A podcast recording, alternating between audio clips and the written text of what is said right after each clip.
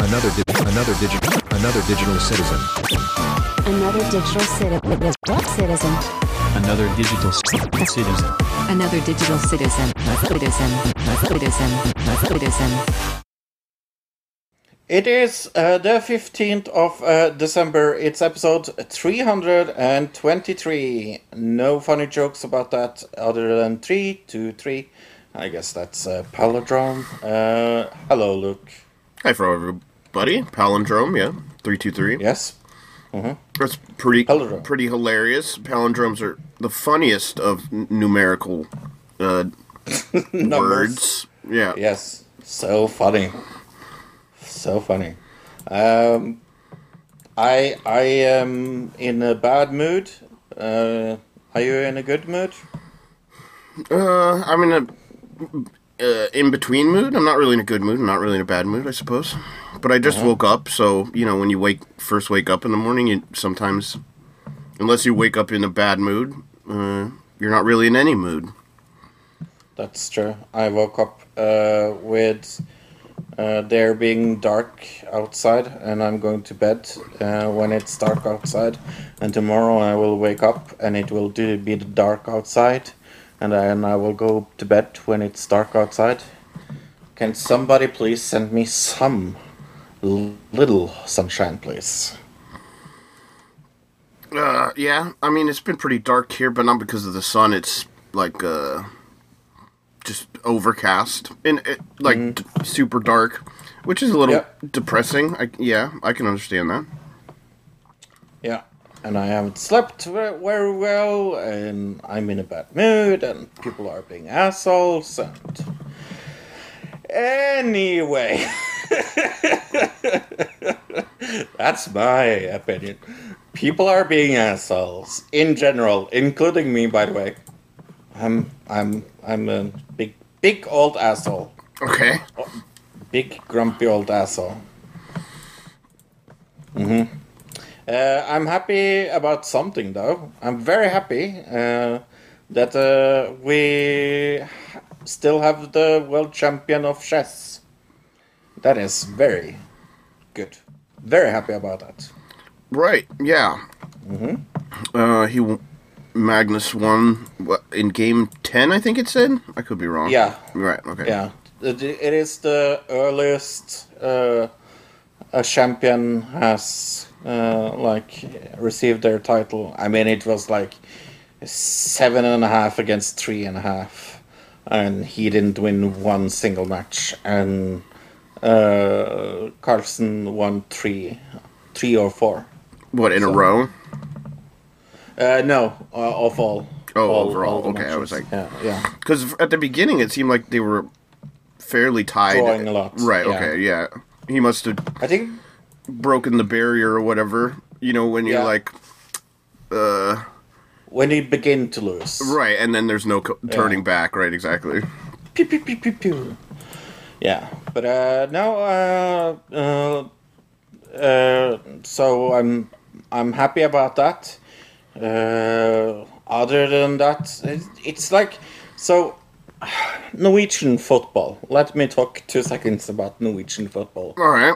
talk about like something very very stupid so uh, there's a little uh, uh, little uh, part of norway called trondheim and they Right. always have had the best football team called rosenborg and rosenborg has been like the one that has won uh, it's like it wins every every year uh, because they have a lot of money and they have been in the Euro Cup, and that gives them even more money to buy things. So, but uh, in I think it's been the two, three last years they have been in like not financial trouble, but uh, uh, on on the field they haven't like done as good as they did. So, and I really, really don't care about Norwegian football, just to be extremely clear. Uh, but it's so interesting when when some other teams uh, do good in Norway. The press in Norway is like it's it's the birth of Jesus Christ. It's like it's like it's the biggest news that they ever can find, and, and it's impossible to live in Norway and not be interested in football. So Right. you can kind of have to watch it, even though you don't want to, because it's what everybody else is talking about. Do you get my problem? Uh, kind of. Uh, I I felt that way in like middle school, maybe when there was like Monday night football, and everybody would be talking about Monday night football on Tuesday at school. And if you didn't watch it, then you were kind of left out. But uh, I grew out of caring what those people thought in high school. yeah. Right? Yeah. So what you are saying is that I am a late bloomer and I shouldn't care. Uh, I mean, you don't always have to care what other people think, or like you don't need to always have like all the information that they have. You know, that's that's what I've learned is like, um, if you don't, if you're not following something somebody else is following, there's always some other conversation you can have with them about something else, whether it's whatever the weather or what they did that day or um, some food you had last night or whatever else. There's always something else to talk about. But I think I think my main problem is that mainstream media in Norway is so impossible to consume sometimes because uh, it's so narrow. I, I feel Right. like uh, I feel like uh, uh, if I if I uh, look at English newspapers like the Guardian or even the Sun or uh, yeah any other newspapers, the Independent, uh, they are not very narrow. They try to like cover the world, but it's like oh we have problem with postage. Packages are not like coming through. Okay, cool. Uh, then it's like uh, Vilja is thirteen. She she fears uh, the quarantine Christmas. Then we have this case of like it's like it is so like we, we, we can't see outside of our community and and that's something that uh, it, it kind of like it it, it, it it follows from from from the Norwegian media. Like I have to go pretty down on on on the cases on on NRK before I find something international. It's only because of like Norway news is very occupied with Norway, and I don't think I see that in any other uh, newspapers, even in Denmark and, and Sweden, where I sometimes like read the news. It seems they are occupied with the news from their uh, place, but they are also like worldwide consequences. Like uh, the the case, for example, like going on now in uh, the states with Ghislaine Maxwell, it's like nobody talks about it. nobody talks about that here either. It's kind of blacklisted. Um, I mean, in America, I, it's kind of separated. Just, I guess, probably because we're so much bigger. But like, if you go to an individual states, there's like local news, and they talk about local issues. Mostly, they sometimes they'll talk about national issues. But local news stations generally don't talk a whole lot about international issues unless it's like a huge story like uh, I don't know the Iraq War or whatever, some type of war or international craziness. Uh, but like generally they focus on like local issues, like local news does. Uh, That's changed a bit over my lifetime, just because those news stations have all gotten bought out by conglomerates who all own also international or international slash national news. Uh, so the coverage gets mixed more, I guess now. I mean, when I was, I guess when I, really before the advent of the internet, like people would go to n- local news stations if you were in the state and l- look for the weather at like, uh, whatever when the news came on at eight or ten or whatever. And I even remember when I was a kid. Oh, check check the the weather on the 30s or whatever it was. Like every 30 minutes they would, or every hour on the 30s they would do the weather report. and I look at that now and it's like I go online and I have three s- different websites I can go to and see the weather in Look the, at different, yeah, in the exact weathers. location, like Yeah, pinpoint the location I exactly want to see the weather. Yeah. Where the local news, when they did it, like that. It was like oh, it was focusing on the one biggest city in the state, or maybe one or two biggest cities in the state, and the mm. weather that was going on there. Then everybody in the whole state had to be like, "Oh, that's how the weather's going to be for me." Okay, yep. Like that whole information change has happened. Um, with the local news, but I have a feeling that's kind of similar just because you're not your country is they're doing local country news and then I guess you would have to look at like I don't know, BBC or something else for international news. Mhm. Right. Yeah, that that's the. Problem. So I guess that's yeah. the only like way I can think of it is like the difference between like a national news MSNBC, CNN, Fox type, you know, cable Right. news versus like a local news station that's like whatever ABC 7 Nashville or whatever it is, right? Right, right, right. Here in Nashville, we are, yeah, but uh, yeah, but uh, I lived in a place where uh, the came a newspaper out like every second day, and like oh, one of their headlines were like uh, the neighbor of Julian has uh, gotten a pig, and that was like their headline, and I I goes like who the fuck wants to read this? Like it, why why is this in circulation? Who cares?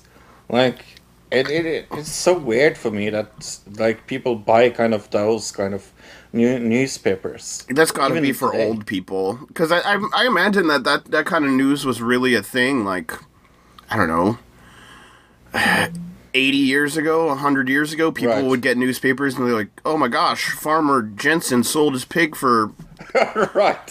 for 10 si- for 6 bucks right right. that's the most I've ever Yeah. seen a pig go for r- r- like yeah.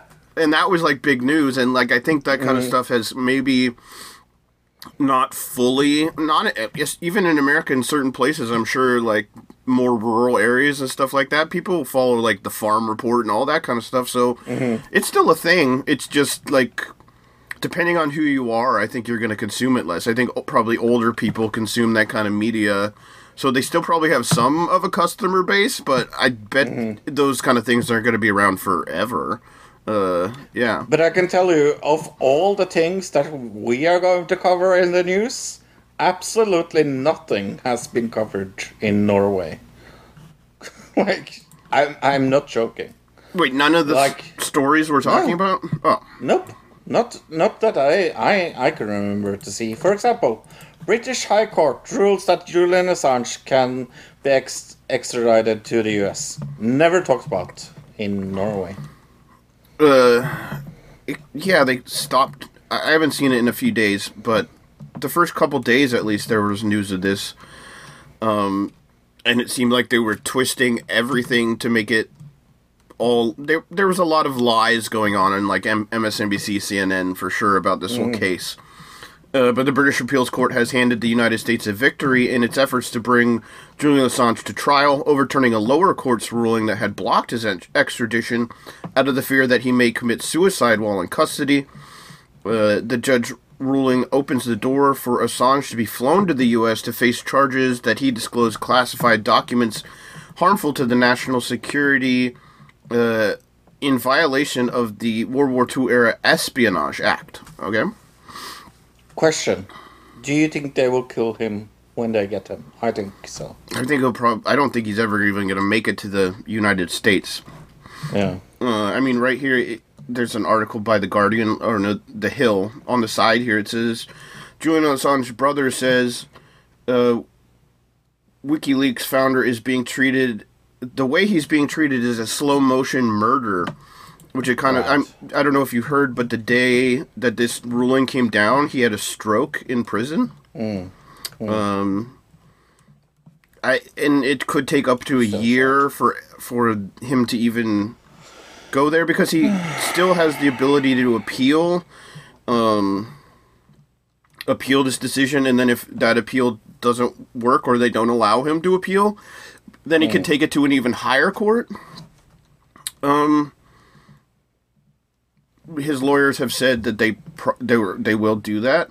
So w- all- with all that as far as like them trying to appeal and everything else that takes time. And then um the decision has to come down when they want to uh, extradite him if they're going to or if the in the the reason they the judge uh, allowed this to go through was because uh, of the uh, we talked about the assurances they had given that they wouldn't put him in a maximum security prison unless Right. he did something that required them to put him in a max, maximum security Right. prison. They also Yeah. said they would not uh, put him in solitary confinement unless something happened where they needed to put him in solitary confinement. Super vague. Yeah. And one of them was uh, that they may allow him to be extradited to uh, Australia, which of course is his home country, which brings back the question of the fact that they're charging him, uh, him under the Espionage Act, which of course he's not a U.S. citizen. So how do you how do you charge somebody with espionage when it's not even their country, right? Yeah. No. I, this uh, this case is just like it's ludicrous upon ludicrous. Um, and uh, and I don't, I, I really, really, really don't understand what they are thinking. I have no fucking idea. a lot of the Biden administration is blaming Trump for this, saying, "Oh, we, we can't do anything. We, our hands are totally tied, but they, of course, are Yeah, not." super tight. At any Yeah. point, the Biden administra- administration could drop the charges against Julian Assange if they wished. Uh, I think the biggest thing that I've realized this week about this whole case is the idea of extrajudicial uh, sentencing. For instance, like the United States is saying that they're going to charge him with crimes against releasing information on their government, right? At the Espionage Act, they're charging a, a foreign person with a charge that is an American crime, right? And a foreign person is being charged with an American law, even though they're foreign and they they don't fall under the laws of American. So, if this go this going through actually opens a precedent for the United States to extrajudicially enforce American laws on foreign individuals. Does that make sense? Mm-hmm. So you could be in a country. I don't. Uh, we're going to talk about a country very soon that is going to legalize marijuana. You could be a citizen from that country and there and smoking marijuana, and then could the United States come in and say, "Oh well, our laws say you can't do that in America, so you're under arrest." Right. Right, so it, that's what's happening here. That you, when you put it that way, think about how crazy that is. That the United States is like, oh, well, you broke our laws. You're not, of course, an American, so you don't fall under our laws. But we're going to come to a whole other country that isn't even your country and charge you with our laws. right, it's totally nuts when you think about it. Yeah, no, it makes absolutely zero sense, and I, I, uh, I have to say that uh, when I read this, I was like, I, I- I got, yeah, I got very, very upset because I, I know how shit this case has been from the, from the first day. Uh, we have covered it for years now, and there's absolutely nothing that will convince me that this will go in the right way. There's absolutely nothing pointing to that this will have a happy ending. And I dare to say that I see that everything uh, pointing to uh, that he will be dead very, very soon. And I find that es- extremely sad. Right. I mean, he's got kids. He's got a new wife. Um, he's got family. He's got brother and father and everything else. His brother's out there fighting Yeah. for him. There's, I've seen. And they're torturing her, him. They're torturing him. This is torture. Right. Uh, I mean, the human ri- rights, uh, the European of Human Rights, uh, right? European Court of Human Rights has come out and said against him, b- saying it was torture. Um, m- multiple other groups have come out saying that he should be released.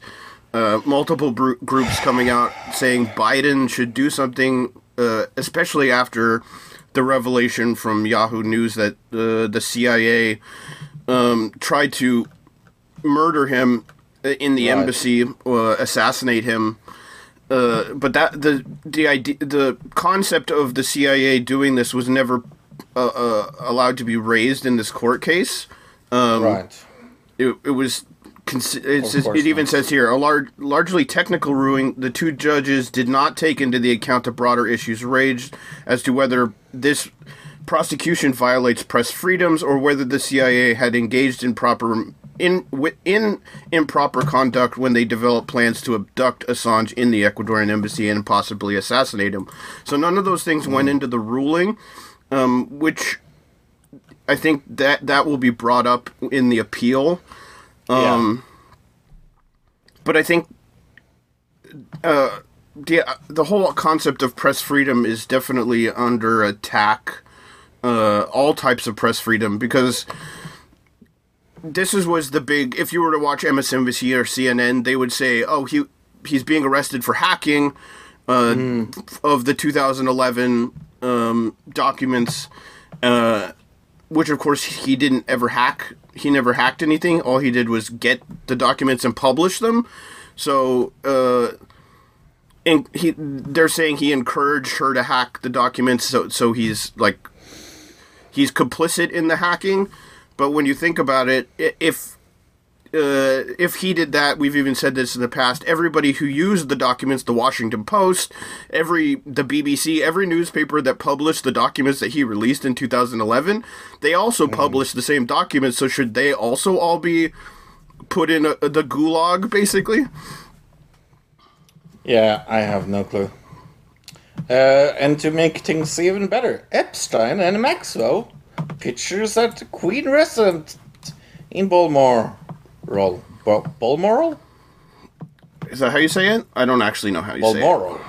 Balmoral. Balmoral. Yeah, Scotland. Hmm. I'm sure we're butchering that just because it's Scottish. Yeah, and it's probably Balmoral, like that. Balmoral?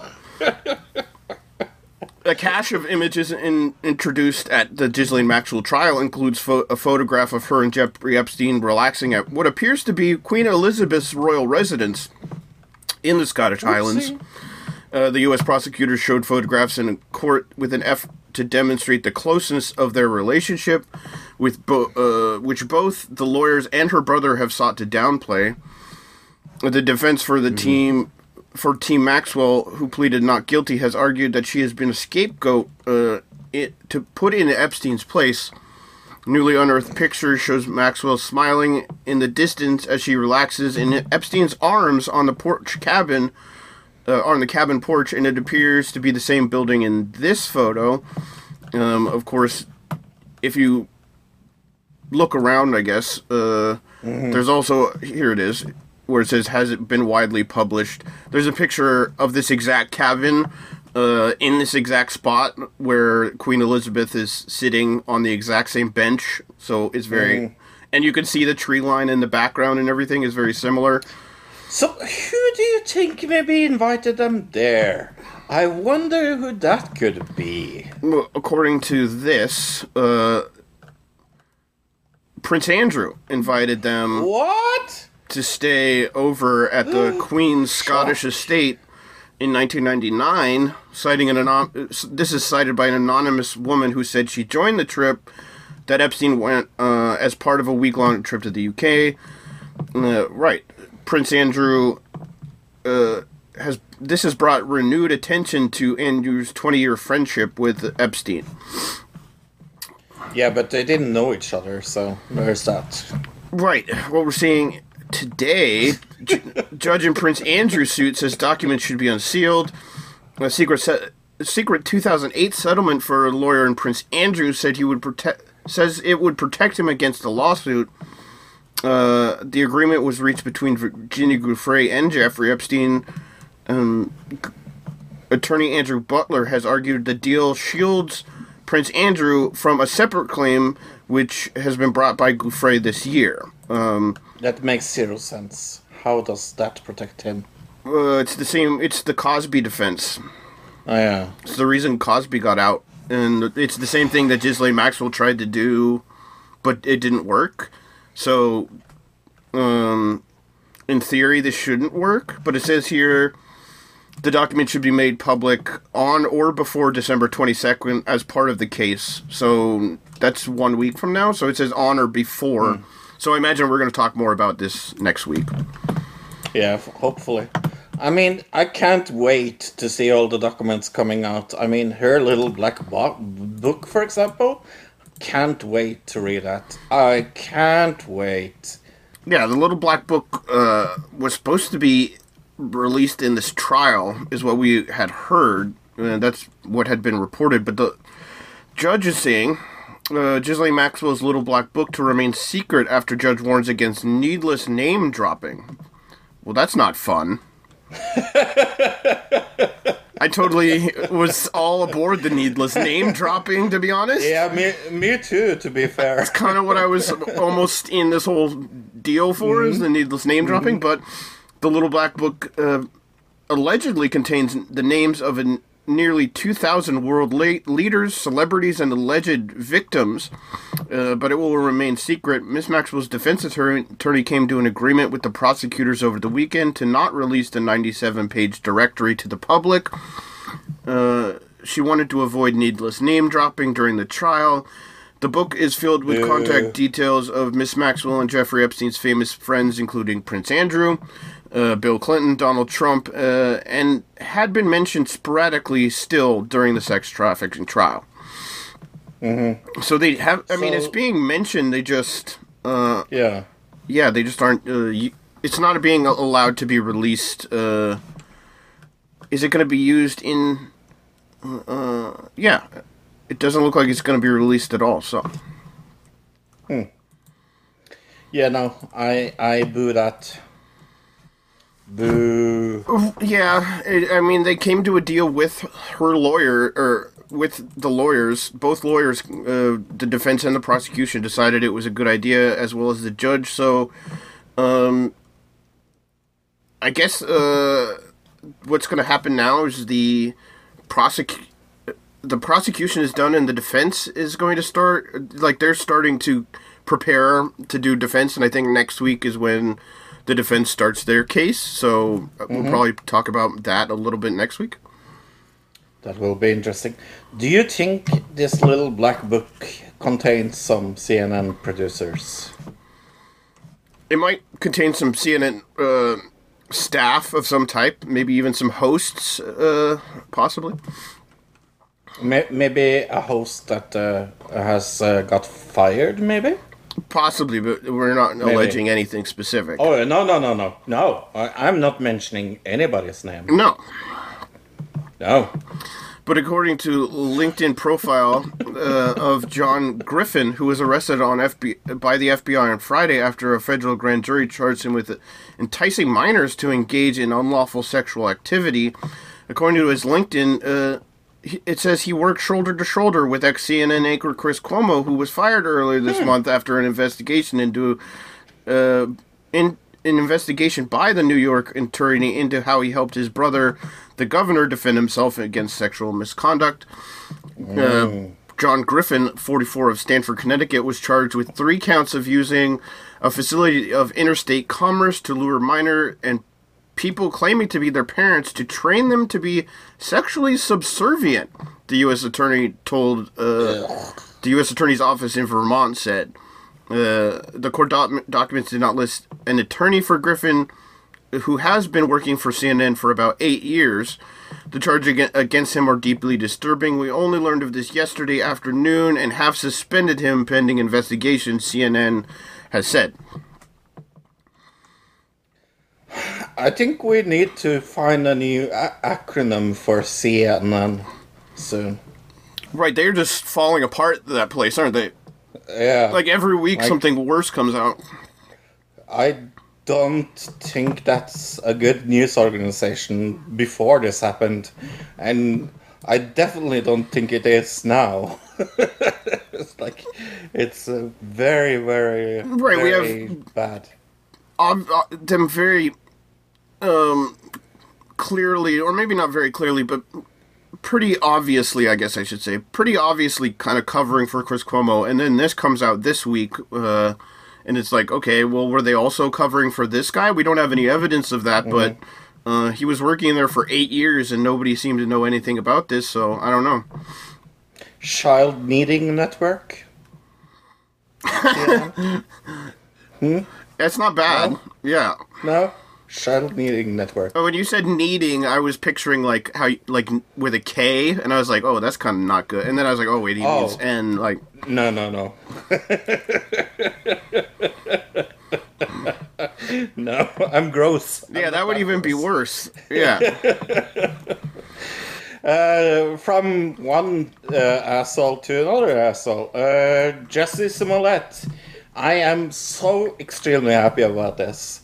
Actor found guilty of lying about attack. Uh, aren't you happy, Luke?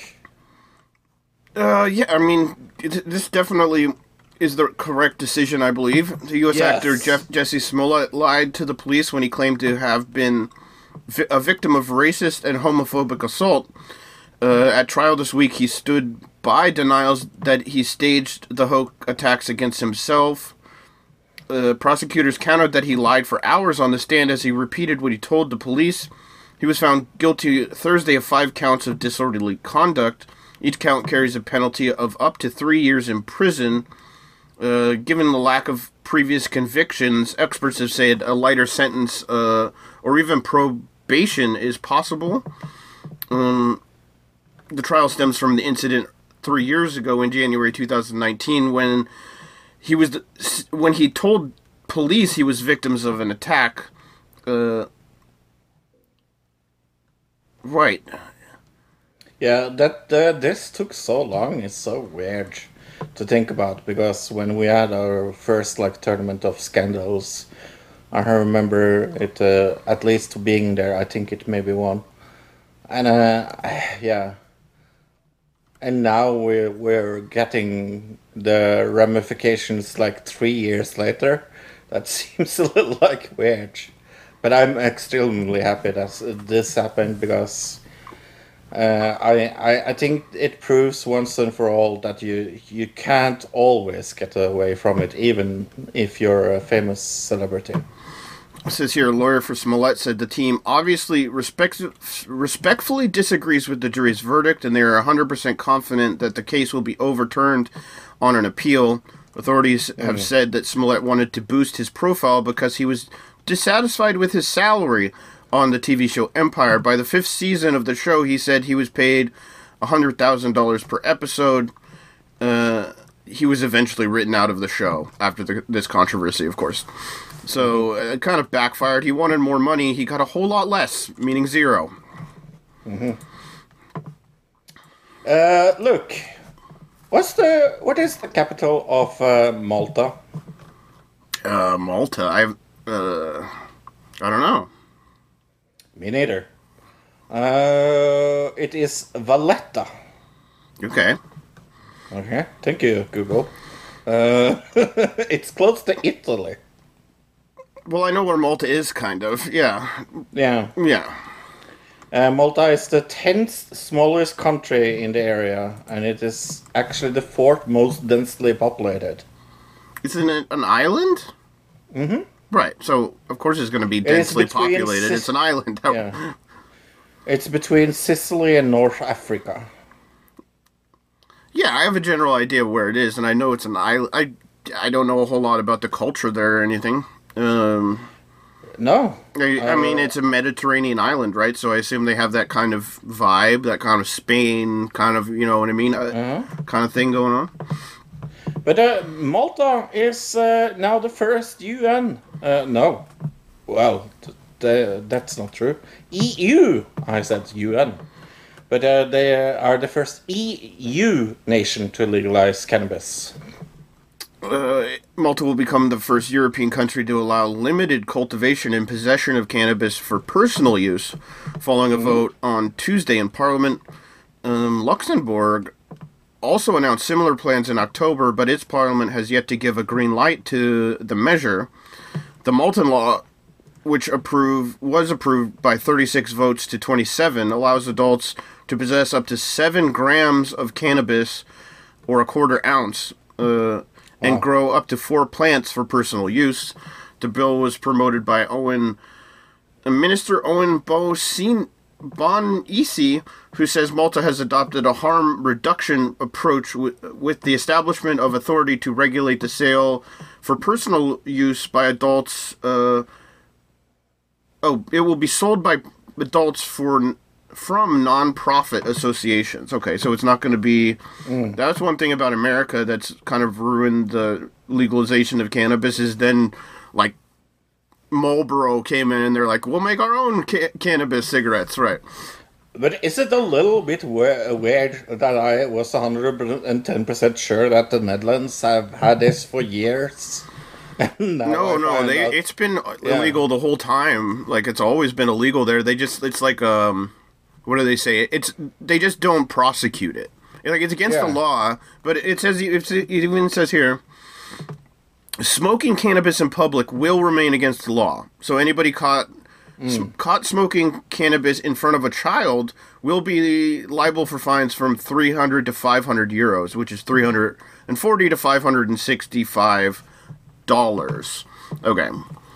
But who goes out and outside and smoke it? On. Actually, to be honest, I just like a few days ago was driving down the street and saw a dude just smoking a joint on the side of the road in Oregon, where it's totally legal to smoke, but it is still illegal here to smoke it in public. Um, Yeah. But I don't I like it.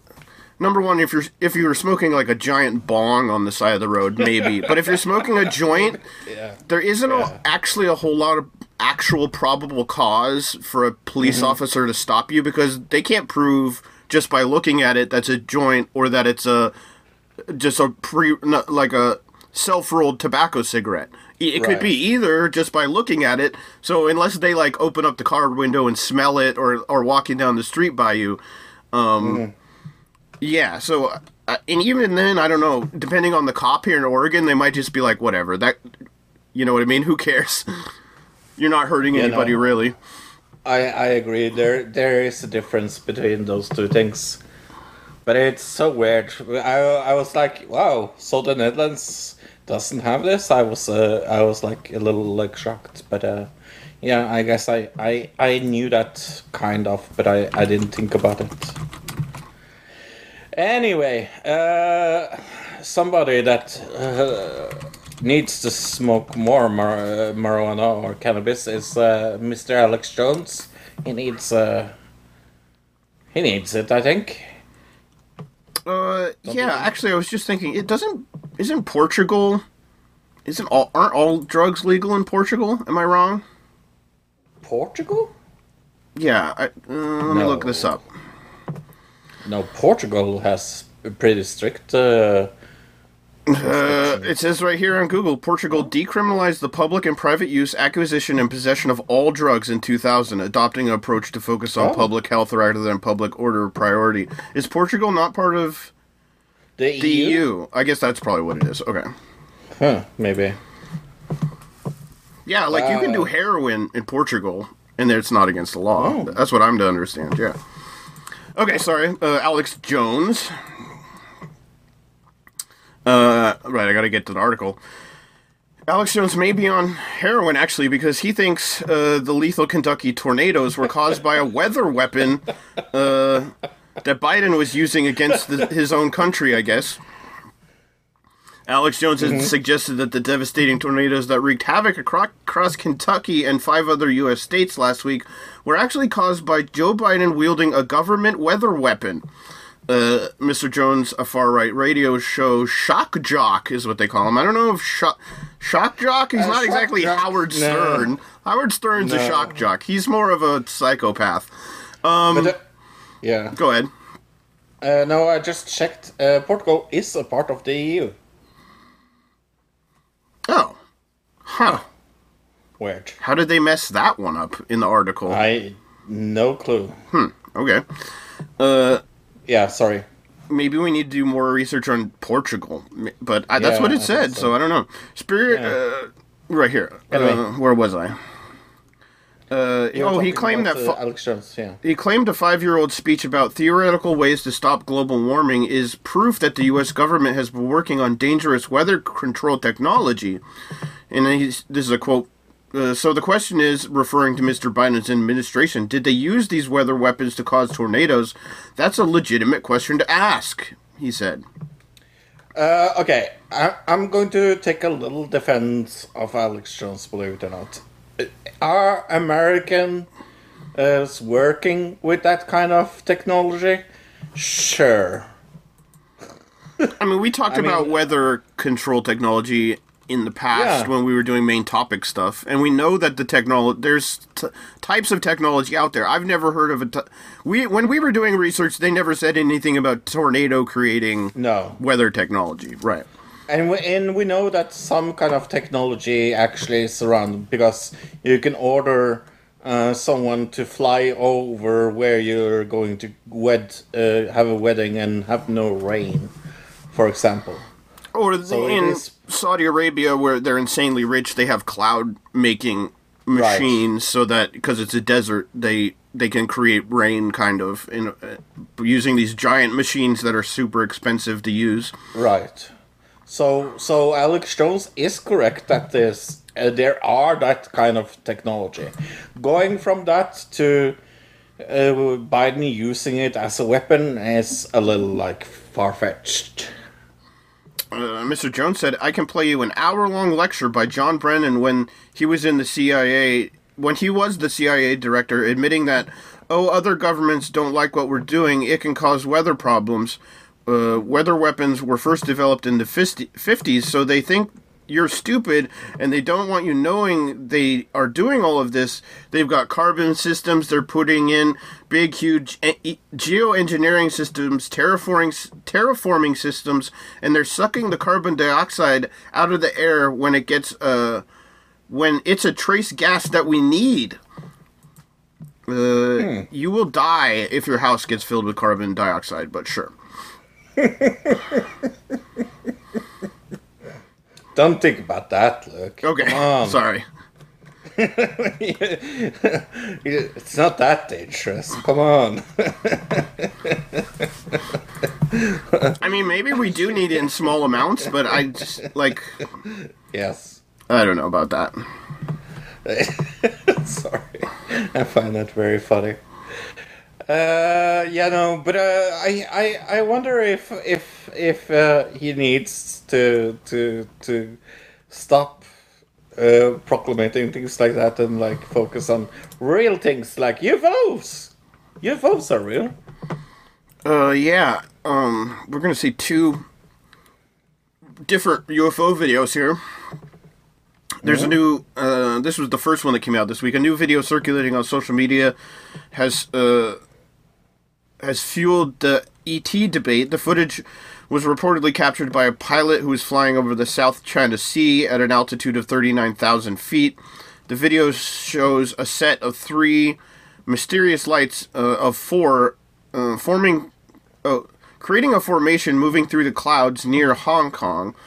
Um, Okay, this is like a minute long, even though it says it's longer. It's it's only a minute long. So, oh wait, I gotta unmute. Okay, give me a countdown. In three, two, one, play. Kind of loud. Whoa, focus. We're zooming in, obviously, and you can see. So, I don't know. No, there's like twelve. And they're moving to the right. It seems like. Oh yeah, yeah, yeah. No, see, it's twelve. Yeah. It looks like geese. Well, they're moving in a formation that is how geese fly for sure. Yeah. Maybe it's just geese. They're really gigantic geese if they're geese. Because that's pretty far away. Good. Yeah. Because he zoomed in. Remember how much he zoomed in? Yeah. So in theory, those things have got to be. But they have the movement of geese as well. Did they? I didn't. I didn't see that. I, I kind of think I actually think that uh, Gone. are geese. Okay. All right, and then it just the it just wings. replays the video there. So. You kind Uh, of see, see them flabbering back and forth. If you kind of look into the video, yeah. Huh. Anyway, yes. Sorry. uh, right here it says. Uh, somebody said they think it's I, IR flares, um, What is that? infrared, like a fl- like a flare in the ca- like a flare a camera flare. Uh, Oh. being maybe caused by the window or something else, like the sun bouncing off the clouds, possibly something like that. Okay. a reflection off the cl- it says oh uh, reflection off the cockpit bla- glass or mi- military flares. Oh, like flares up in the air, like they shot military flare. They shot military flares to thirty nine thousand feet. I don't know about that. And that uh, seems a little high. Yeah, uh, I guess I don't, I don't know a whole lot about military flares, but you, I wouldn't want to shoot them above the clouds when you, the whole point of them is you want people to see them. But Yeah. uh, but then, uh, if you go into the update, uh, uh, there's a TMZ article that came out just a couple days ago with a video from California. Uh, UFO swarm of lights uh, sighted in Chino. Okay, pause. Get back to zero. All right, give me a countdown whenever you're ready for this one. Yep. In uh, three, two, one, play. Ah, That's how loud. and their video Oh, player's garbage. Yeah, it looks Some like an staying still, octopus. some are moving. It looked they're shooting the sky, but it looked. I thought the same thing. It looks like they're shooting like water. Yeah. It looks like an no beam going up to show that these are just lights. There's a lot of them. I don't Yeah. even know, twenty maybe thirty. At least. Well, yeah. some of them down there are crazy. moving, and some of them are moving. You already know what that is. It shows a lot of them. The show is a lot of them.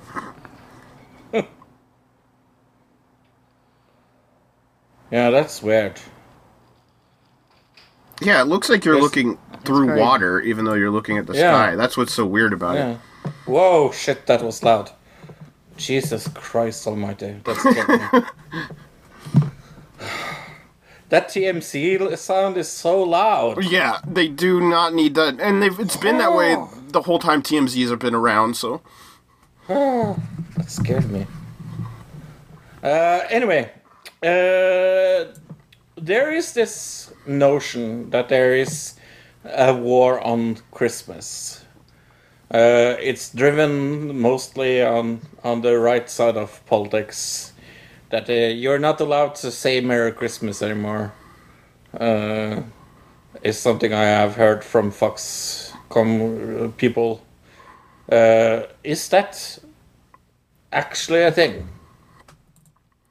Uh, I mean, I think people, even when I go to like the store and there's a cashier, I sometimes they'll say like during this time of year they'll say as you're leaving, "Oh, Merry Christmas" or something like that. So, no,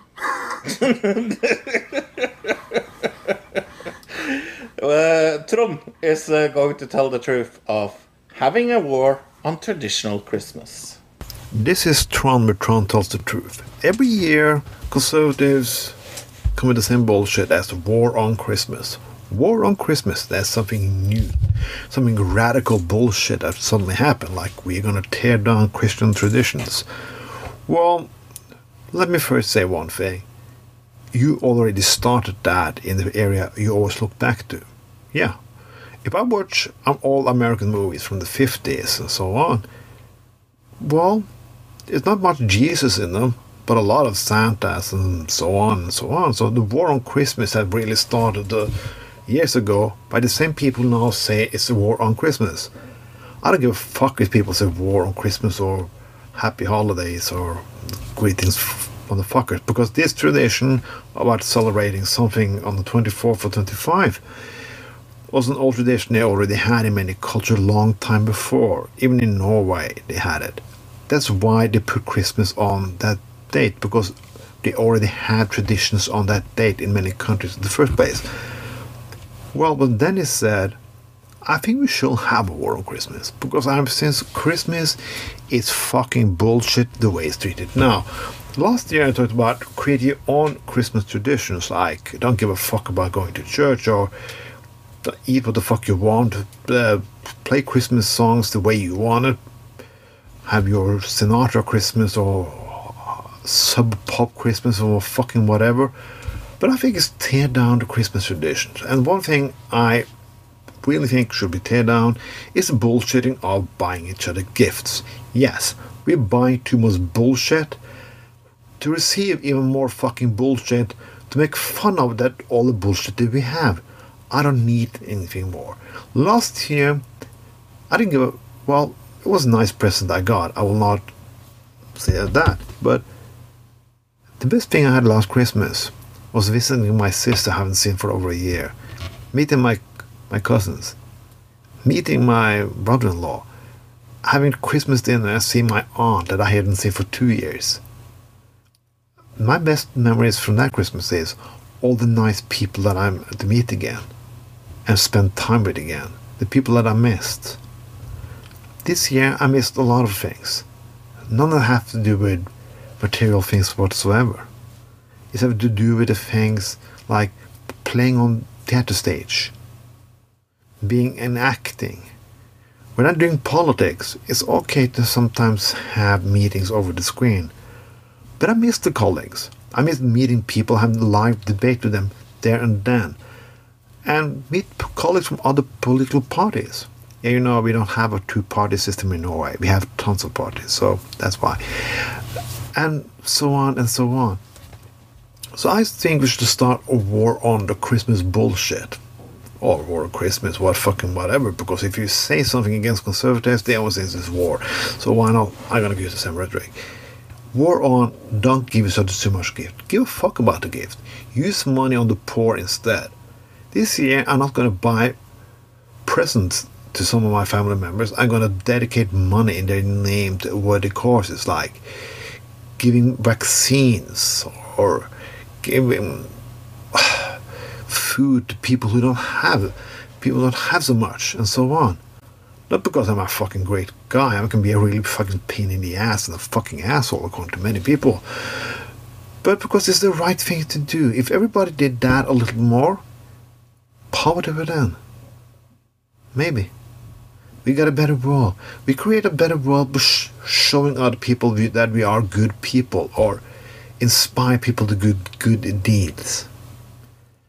One thing I also will have to stop with is the bullshitting of those assholes who says that Die Hard is a Christmas movie. It's not a Christmas movie. It's an action movie from a fucking era that we don't like, the 80s. Yeah, the Reagan fucking bullshit fuck era, or the Bush senior retarded area. No, I'm not going to talk about Reagan and blowjobs or whether he got a finger up his ass or not. But some of the Christmas movies can go fuck themselves. I'm gonna watch my Christmas movie this year, and that's Gremlins. I'm also gonna watch Hellraiser, and I'm gonna drink a lot of alcohol because there are not kids present. So, we should start some war. Sometimes people should not spend more time with their family. I like mine. There are a lot of people who don't give a fuck about theirs. There's no shame about that. You're not shame about spending Christmas with people you don't like. I think we should have war on every dish nowadays. We should always have war or conflict or something like that because we're going to ask questions about what we're doing is right. When we argue against conservatives and so on, we always done it that way. That was build the country. Yeah. And it was, maybe. But it was everything you used to build your country on good. I would not say in any country that says everything they used to have is good. We used to beat the women like much more. Well, that was not very fucking good, was it? And we can go on and on and on and like this. Even our movies we see today, we see things like, oh shit, did we used to say that and so on. So people, there was a lot much more over the topic what I was talking about, but fight against fucking Christmas. Call it Yule as we do in Norway. Eat pizza, get fucking drunk, get fucking high, have an orgy. You this can be a special time of year. Celebrate it the fuck the way you want it. This was Trond. Trond tells the truth. Have a long, good fucking Christmas holiday, and I will see you next week. Bye. That was uh, Trond telling the truth as usual. Thank you, Trond. Um, TV round. I have seen a lot of chess. I've seen one TV show, two, two actually. Yeah. Okay. Um, something that came out yesterday, I think, which you've probably seen little bits of, but not the whole thing. Shatner in space. No, I haven't seen anything about that actually. Well, you saw. You, we talked about William Shatner going to space, Right, right. Yeah. And you probably saw the video where he comes down and. Uh, they have the champagne, yes. yeah, and he's with Jeff Bezos, and it was made fun of quite a bit. Um, Mm-hmm. That's it's that, except extended to. They started the documentary when they actually first met up to ask him if he wanted to go on the rocket, and then they followed Shatner all the way up until you know when he does the flight and then even come back I think it was like 2 months or a month later something like that and oh how do you feel about it now? In, in reflection of like going to space for the first time. Um actually pretty well put together like uh, kind of doc- spe- docu-series special just a one-off. I mean um, as far as like the filming is good, the, the composition, everything is good.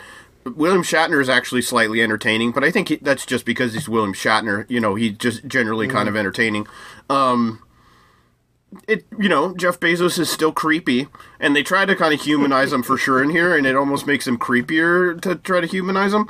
Um, it was kind of moving in a way because William Shat the way William Shatner talked about like oh uh, as a kid growing up and like seeing uh, thinking about going to the moon and then actually living through the first moon landing and then being on Star Trek and then later in life living through all those things and then actually getting to go in a rocket myself like towards the end of my life. That that whole journey for him that's kind of moving. So overall I don't know I give this maybe a I'll give it a 5.5. It's a little cheesy and it's obviously just a huge commercial for Amazon also, but um like kind of a PR move to be like, "Oh, look how when we talked about like the whole idea of sending industry into space, they talk a lot about that in here too. So I recommend checking it out, but not not anything super special.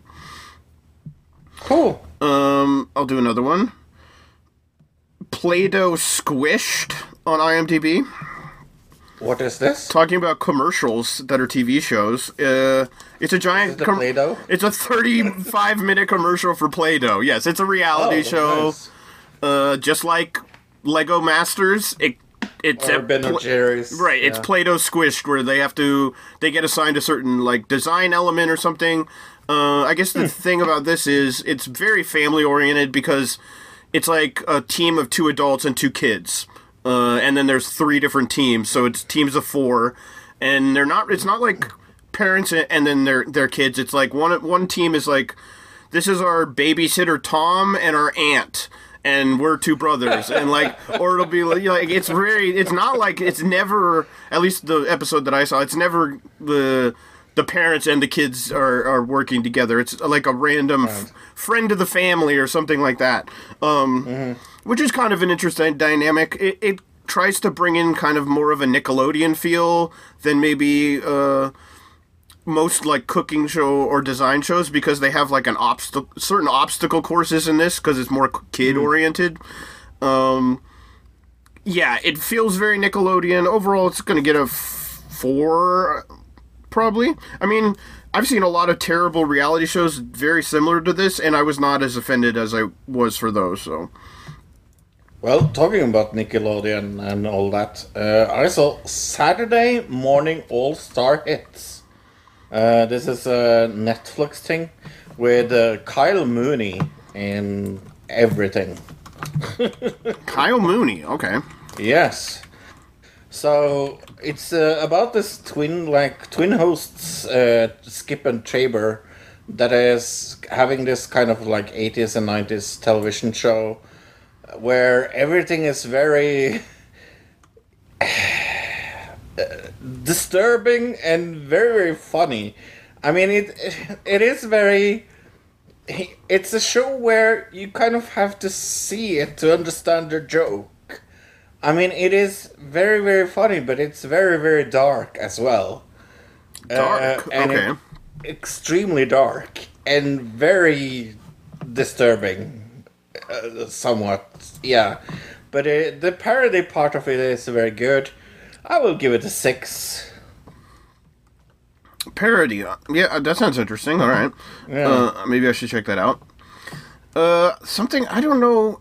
I don't know how I feel about this. It's a show called Twenty Somethings Austin.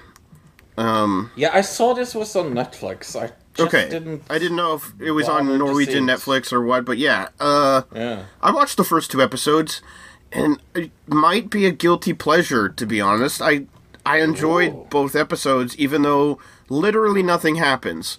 It, I mean, it's it's Jersey Shore, it's it's uh, Floribama Shore, it's all those different like shows where they put a bunch of people in a house. I mean, what does it say here, uh, description wise? Eight twenty something set out to find success in life and love in Austin, Texas, living together and learning uh, learning with each other. They experience the highs and lows that come with being an adult. So they just stick a bunch of people in a house that like all have different goals. And Austin right now is the super hip, like new place for young people young people to go to like Right. um, that kind of don't have a huge direction in life and are trying to figure things out. Uh, Is kind of the new uh, hipster place to be, I guess. Um, and they the cast is they have two houses though. They have the women house and the men's house, but they're like right next to each other, like share a yard and everything else. Um, and it seems like they're there for a long time because you like you go over a few weeks even in like the first episode it feels like um Oh, where really? maybe a maybe each episode is a week or something like that i would say because the time uh, goes really fast in this at least in the first two episodes the weird part about it is like what's what's the best thing about one of these reality shows? Is it the heartfelt um, talks on the back porch? Is it the fights when when people get too drunk? Or is it um, people getting in relationships? Which one of those three things is the best thing about one of these reality shows? Fights. nobody fights in the show. Everybody is like Really? Uh, kumbaya the entire at least in the first episodes there is absolutely zero drama even when the one person is like oh i really like him but she's uh uh or i really like her but he's seems to they like those two seem to be getting together uh there's no like oh well, i'm gonna i'm gonna you know pu- pull my claws out and try you. to get him Yeah. and backstab you or what she's like Yeah. oh well they seem great together and it, that's i'm like what is this reality show? What is happening? it's like it's it's uh imagine Jersey, Jersey Shore, but they mi- get minimally drunk and they never fight e- with each other. Wow. Right, Sounds like a super exciting show there. right. I saw but for some reason, it it works. I don't know why. For some reason, it works. You just have to watch it, I guess. So overall, Hmm. I'd probably give it a I don't know a six point five. Did I mention I saw a lot of chess this week? Right. Uh, so I should do. Oh, I, I just. I just talked about that. Sorry, I'm checking things off. American Auto. This was something you should definitely check out. It's on NBC. No. What? Everything, everything that has uh, you and uh, the one thing of me watching car shows. Where does it come from? It's a sitcom. it's not a car show. oh, And it has Anna Gasteyer in it. oh. I was like, oh, that sounds like a uh, the reality show about cars. it's about a. A car manufacturer, like a, it's a fake brand, like Ford, but it's like a fake brand called Payne, I think, which is a f- bad name. Payne, like P A Y N E, right? so what is this called? Uh, American Auto. It's on NBC. I think there's two episodes out. Uh, I, or at least I've seen two episodes, so there might be more out, but I think there's only two.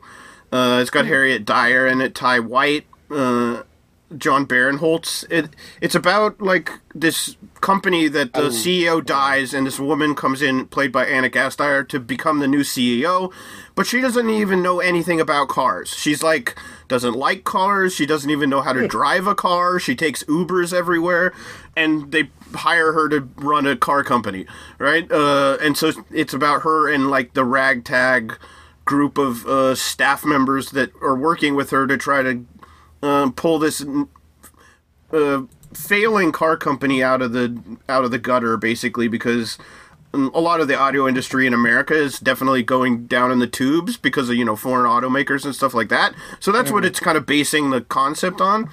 Um, But I thought it was funny. The jokes are really good. It kind of feels Thirty Rock esque in a way, so I'd recommend it. Ooh. Yeah, I both love Anna Gasteyer and Harriet Dyer. They are both amazing actresses. Yeah, I'd gotta get. I would probably give this a seven point five. I guess. Oh, that high. Yeah, it's very funny, and it feels. It feels like one of these shows, like a show that I could keep watching, or I could maybe not watch and then binge a whole season and do it in a day and wouldn't even notice. Kind of like, uh, uh I don't know. I guess, um, I guess Thirty Rock is a good example. Yeah. I really like 30 Rock, so I I uh, I'm actually going to check this out. I, I think I skipped it just because it was called American Auto. and you didn't know what it was, right? Yeah. I was like, oh, another reality. I thought it was going to be a reality show about Cars. cars. Yeah, exactly. Yeah. Yeah. Uh, oh, right. Uh, Let's see. What else should yeah. I? I got. I've seen chess. I got two more shows. Uh, this there's a New Zealand show called Creamerie. Did you see this? It Okay. came out way earlier No. this year, but it just came to Hulu because it's Hulu in America because it's New Zealand. So I, I thought maybe you had seen it. Um, It's about. It's very similar to another show that we saw that I can't remember the name of, but it's about a future where all men die because the virus uh, comes around that only kills Oh yeah. men. Uh, uh, X or Y or whatever it was called. Yeah.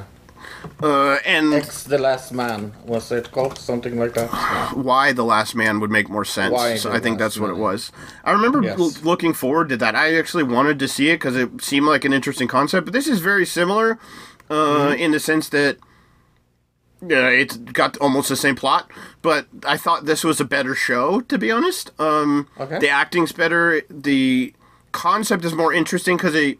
Um, instead of it happening and then you go from it happening and moving forward,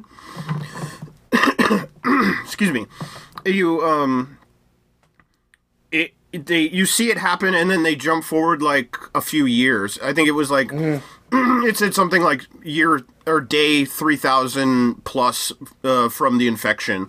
And so now you're where the society has moved on to just being women and they uh they're using the f- sperm banks that are left around the world to um to f- to keep the society going. And whenever a male child is born they die.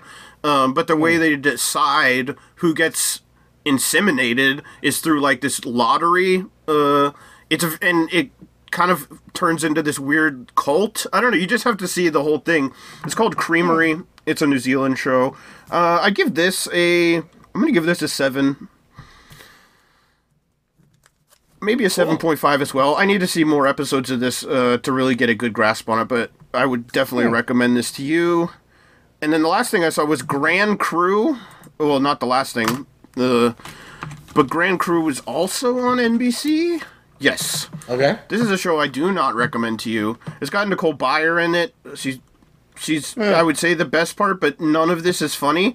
It's more of a drama than it is funny. It's it's basically uh Sex in the City again, except not just with women. It's got one woman, and a whole bunch of guys.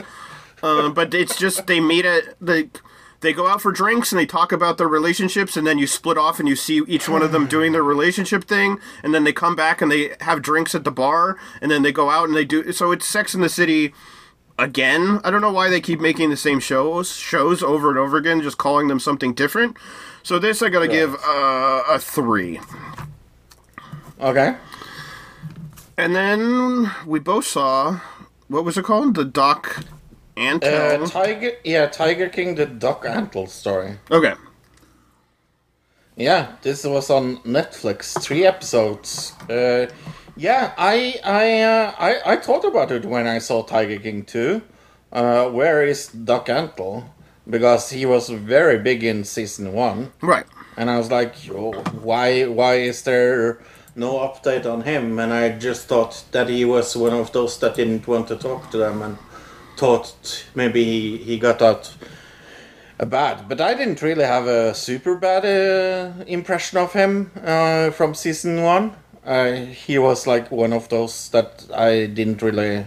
He was a. Uh, I remember. No, he was the guy in season one who they accused of uh, killing baby tigers. So I remember thinking Oh, he yeah. was a bad guy because uh, he would kill tigers was, once yeah. they got too old to use them as babies. That that, that was That's yeah. right. Thank you.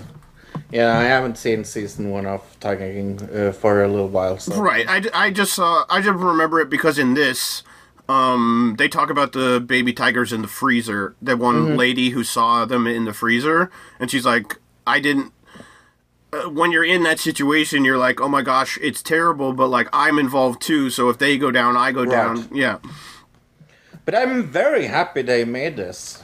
Uh, I'm very happy that they kind of let uh, Joe's case be Joe's case in Tiger King, and this was com- something completely different. Right. Even though it's in the same universe. Okay. Uh, sorry.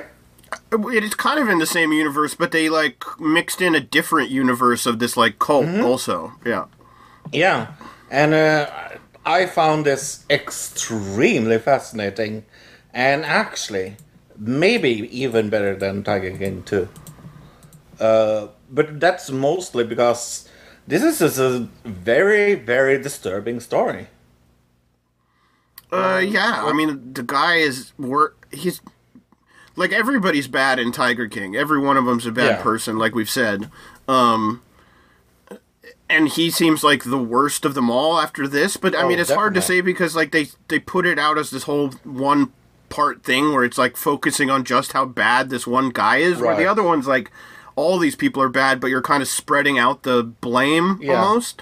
Um, yeah. it seemed like the maybe they could have waited a little longer before releasing this from the Yeah. second season because I Yeah. was I was I wouldn't That say I was my biggest complaint. well that's not my biggest complaint but I, I would say I was burned out on Tiger King but it was like I could have had a little bit more of a break and this would have been even mm, it would have felt fresher uh but I understand like trying to capitalize on the popularity right now and things like that. Right. I mean, overall, what it was about was the Doc Antle uh, guy from Tiger King uh, who was in this weird Buddhist su- pseudo Buddhism cult, but also like crazy drug dealer, uh, child molester. That's basically what it breaks down. Uh, all all about how terrible this guy was or is, I suppose, and how he's gotten away with it all, basically, right? oh, yeah, yeah. Yeah. Uh, one of the biggest problems I had was them reusing footage from other things Yeah, instead uh, of that, yeah. yeah, yeah, yeah. That's uh, I I couldn't agree more. That is uh, a very big gripe. That's uh, actually one one of the things I wrote down was like, why are they re- rehashing so much? But I think that also has to, to d- that also has to do with them not giving you a big enough gap with season two. Because every time I saw a Yes. clip that was directly taken from season two, because they also Yeah. used stuff from season one. And I Yeah. noticed it, but the season two stuff was more glaring because I literally Yes. Mm-hmm. just watched that a few weeks ago, and it's like, wait, it's like um, when you're watching a movie and they reuse the same shot over and over again of like a reaction shot or something, and it's like super obvious. Like it, it Mm-hmm. felt like that almost. Like I'm rewatching something that I just watched. Um, so yeah, that And was the, the, the way. Go ahead. Yeah, and the way they, the way that that it felt like it was like uh, uh, again, I am saying that it was good that they they kind of focused on on him, but it also kind of like uh, it was like some like very very, very short things from Joe uh, and other people, and and, and it felt like it, it it was kind of like if you haven't seen Tiger King 1 or Tiger King King 2, you would be like, who is this guy and why do I care? So it felt it felt very like a build upon things they have done before as well. Yeah, and some of those clips when they would just cut to Joe Exotic all of a sudden out of nowhere, it felt really Yeah. out of place and almost shoehorned in there. Like they just needed Yeah. to stick Carole Baskin clip of her Right. la- laughing maniacally just to like cut Yeah. to another scene, but only because they wanted to connect it back to Tiger King. Because you Yeah. could have done this story completely um on its own from Tiger King without Yeah. putting any of the other characters. It still would have been a very interesting story. Yeah. Um yeah.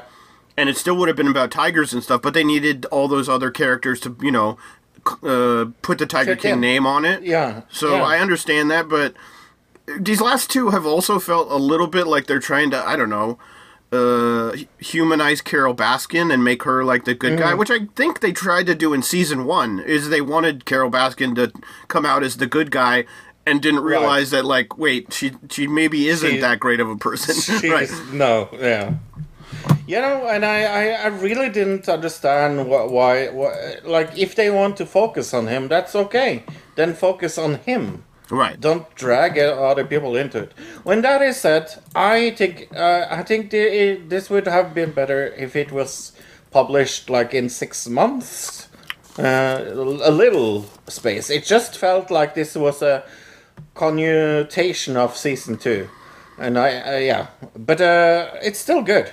Don't get me wrong. I and I I applaud the main woman in this. She's really, really, really strong.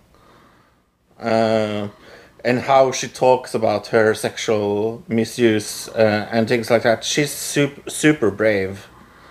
And uh, uh, I have a question that is kind of hard. Uh, what did you think about his alcoholized uh, ex uh, wife? How they used her, her in this? Because uh, that is maybe my biggest biggest problem. Who? The the lady that was sat in a, a wheelchair and was like slurring all the time. Oh, I don't even know who you're talking about. The old lady? Oh, yeah, the older lady. Yeah, that was her, his ex ex wife. Uh, because there was multiple ex-wives, kind of, that Yeah.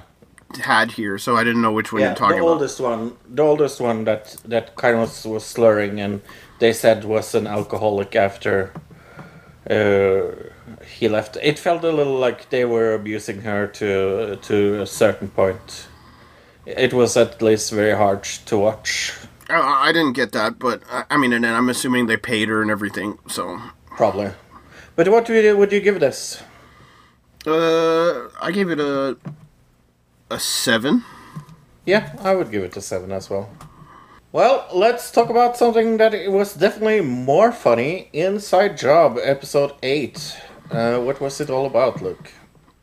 Uh, Buzzkill, desperate to get some space from her father, Reagan volunteers for a dangerous mission to the moon to make contact with a rogue human colony. Yeah. So many funny jokes in this. Right. It was all, uh, all just because this show is very much about conspiracy theories. This was Yeah. all based around like the ho- the moon landing hoax and all the different conspiracy theories about the moon and the dark side of the mm-hmm. moon and moon worms and all those other different crazy moon conspiracies, right? Except for Hollow mm. Moon, they didn't ever go into Hollow Moon on this, I don't think. No, well, they, uh, did they say that they had a base in the middle? I think so. Did they? I don't remember that, but it's I very think so. possible. Uh, it's very possible. Yeah. It doesn't really matter, but yeah, very very funny. Uh, I think one of my favorite things was they made a lot of Buzz Aldrin jokes in this, uh, and in the credits they had "Please don't kill us." Right, exactly. Yeah, that was funny. uh, they they definitely made fun of him quite a bit, which is, I mean, very apt because it was all about the conspiracy theory, which he is very h- hates it so much, hates the moon landing conspiracy. um, and for them to, yeah, and what was the other? Uh, the other thing about the moon landing uh, that they really uh, oh the uh, what do you call it? The craters that the craters were all being created by moonworms. Oh, and uh, that's right. The the moon Nazis. That was the other thing I was thinking of. And they lived on the dark side of the moon. right, which is like a weird conspiracy about like that uh, Hitler went into space uh, instead that he didn't kill himself. That he went into space. Right. You know, I really love this. This was an extremely funny episode. Very, very, very funny. I, I think I think the two last episodes have been one of my favorite episodes. I, I I'm I'm very glad that they kind of got away from that one episode that we didn't like, but uh, they are still continuing to hit, and I I have this strange feeling that that we are the two only people on the planet that watches this, but because nobody else is talking about this. Well, it's a bingeable show that came out a while ago, so maybe they were talking about it, you know, a few like months ago. But um, yeah, I, I don't know. I'd give this one a seven point five. Yeah, I, I I will actually give it a strong eight. I really like this. I think it was the best episode yet. Yeah. Yeah. Uh, Magnus Carlsen, we talked about him. He won the World Chess Game, uh, but it seems like he will not do it again. Uh, he says he's going to give up his world championship title uh, because defending it no longer motivates him. The five time world champion retained the title in emphatic style. Uh, it's there's a quote. It's been clear to me for most of the year that this world championship should be the last. It doesn't mean as much to me anymore as it once did. I haven't felt the positive outweighs the negative. Uh, for those who expect me to play the world championship next time, the chance that they will be disappointed is very great, he said. Yeah. Okay. What do you think about this? You that don't follow chess, do you understand him? Uh, yeah, um, he's saying.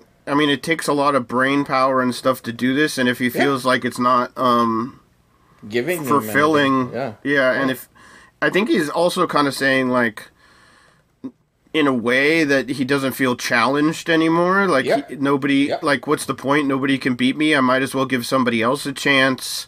Mm-hmm. Uh, and go out on top almost in a way, but at the same time, you kind of feel bad for mm, the next opponent because maybe they were really looking forward to trying to take on the best, and Yeah. if they're not, then if they're taking on number two, uh, Yeah. they're always gonna look like n- number two, even if they have the world Yeah. title because they never went against him, right? Which so, uh, I wouldn't say it's selfish, but it almost if I would. I would I would feel like somebody would talk to him and say, "Hey, if somebody, even if there was like the next title match wasn't him, it was two people against each other, and then maybe the next match he would go against them in like a a match to decide who's the real champion, kind of thing. You know what I'm saying? Right. Yeah. Yeah, yeah. That he takes a break almost. Right, and and then but then gives you know the new champion the you know the credit of being the top guy, but then they'd still have to beat him, which is a whole thing. So. Yeah, yeah. But uh, he also made it very clear that uh, it does depend on who he uh, uh, who gets uh, this honor. And I mean, we have to wait. I think it's two years uh, time. So it, it could be that he finds the motivation to do it again. I mean, they just interviewed him like right after he won. So it could be that he is kind of like, ah, I'm sick of this, I'm tired. So that he will like kind of come back and say, oh, I regret saying that. And then we should be welcoming him back, I think, personally.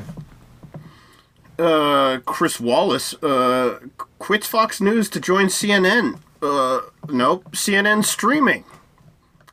This is so weird. Uh, for me, Chris Gomez has always been the Fox guy. Uh, not for me. I mean, wasn't he on like ABC News for a really long time? Was he? Oh, okay. I didn't know that. Yeah. Um, I did, it's weird to see him go to streaming service. Is what's weird to me, just because he I've always he's always been like the new you know TV news guy, if that makes sense.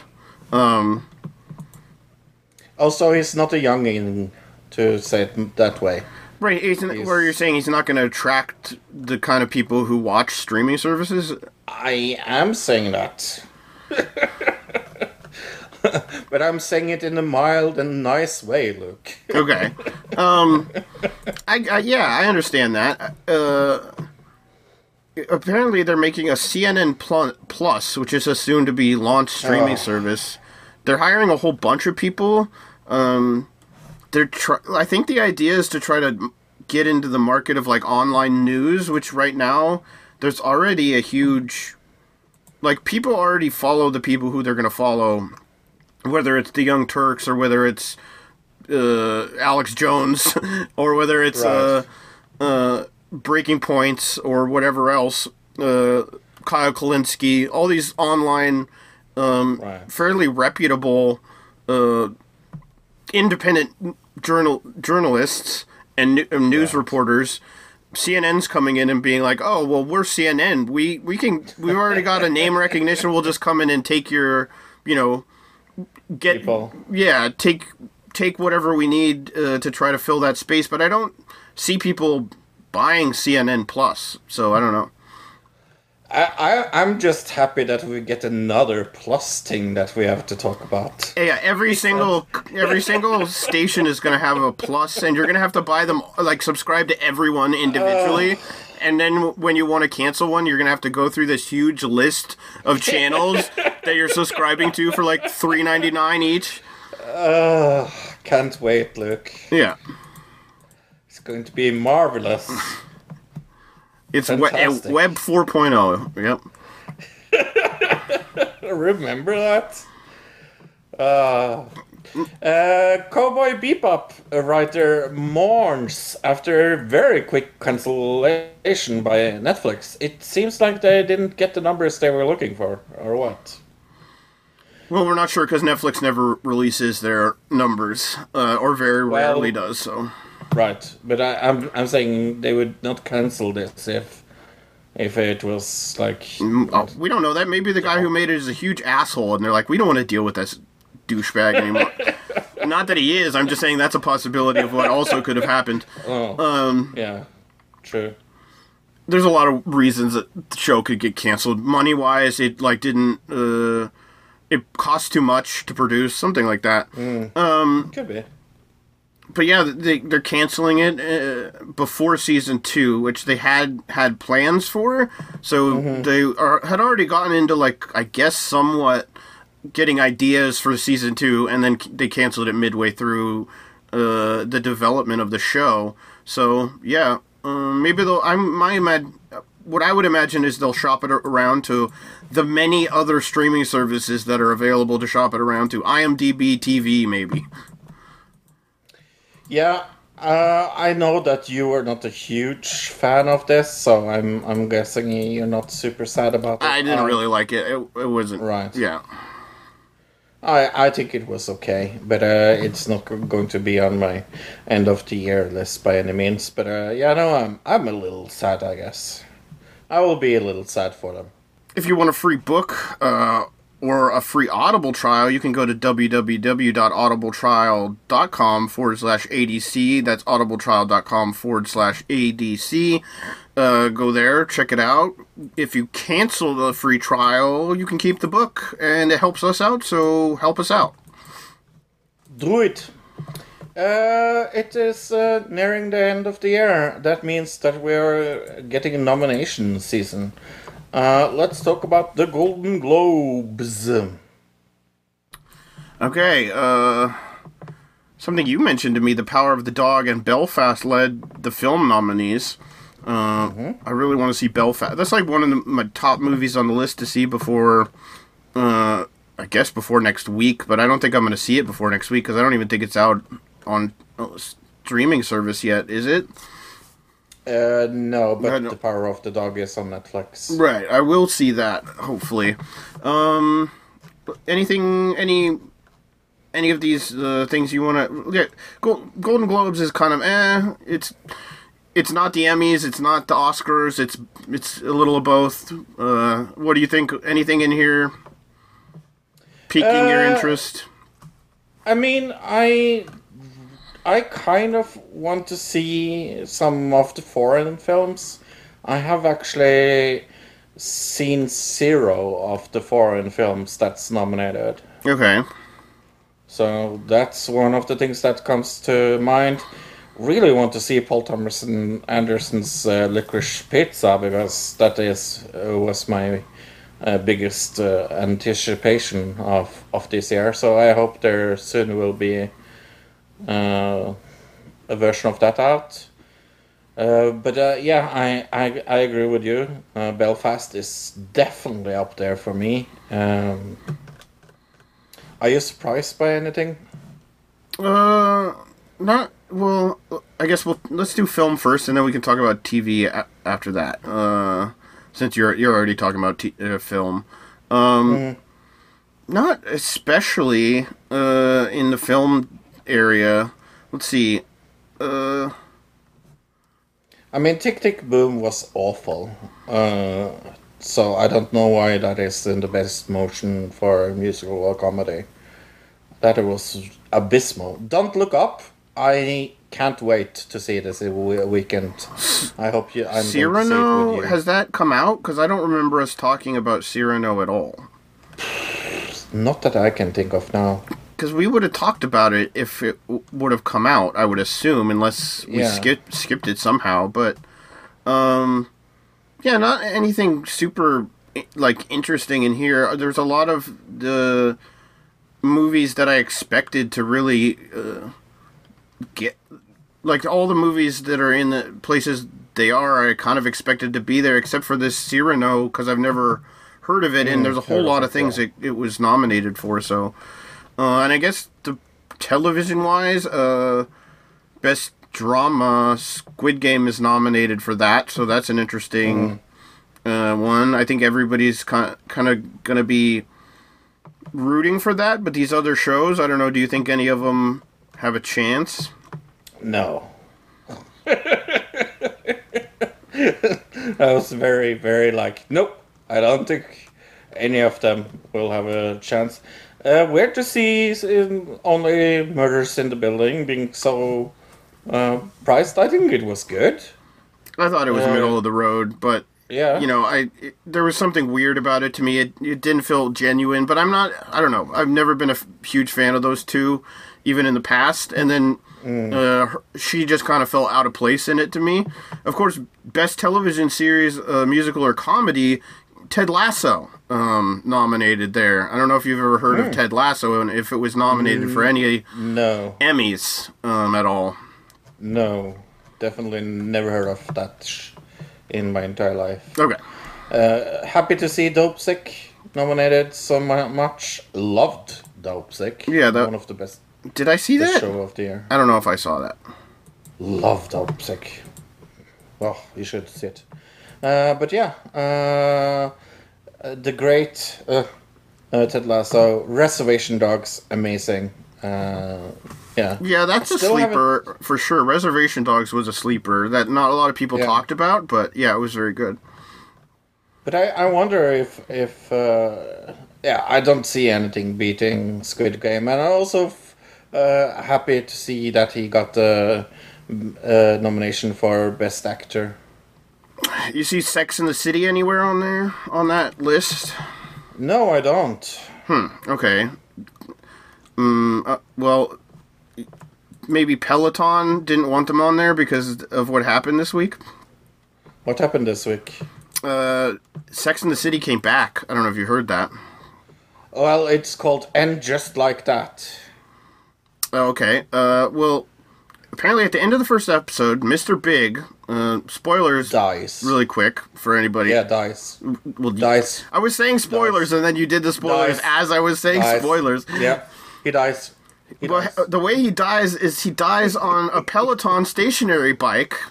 Um, So now people are questioning: Can Peloton sue over the uh, the appearance of their bike? Did you look at? Yeah, the stocks just like plummeted. Right.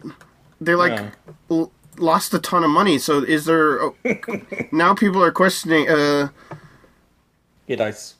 he dies. He does die on it. Um, yeah, the whole thing is kind of funny. Uh, they're saying they estimate the product placement advertising advertising in the show is well over well worth over tw- twenty billion dollars.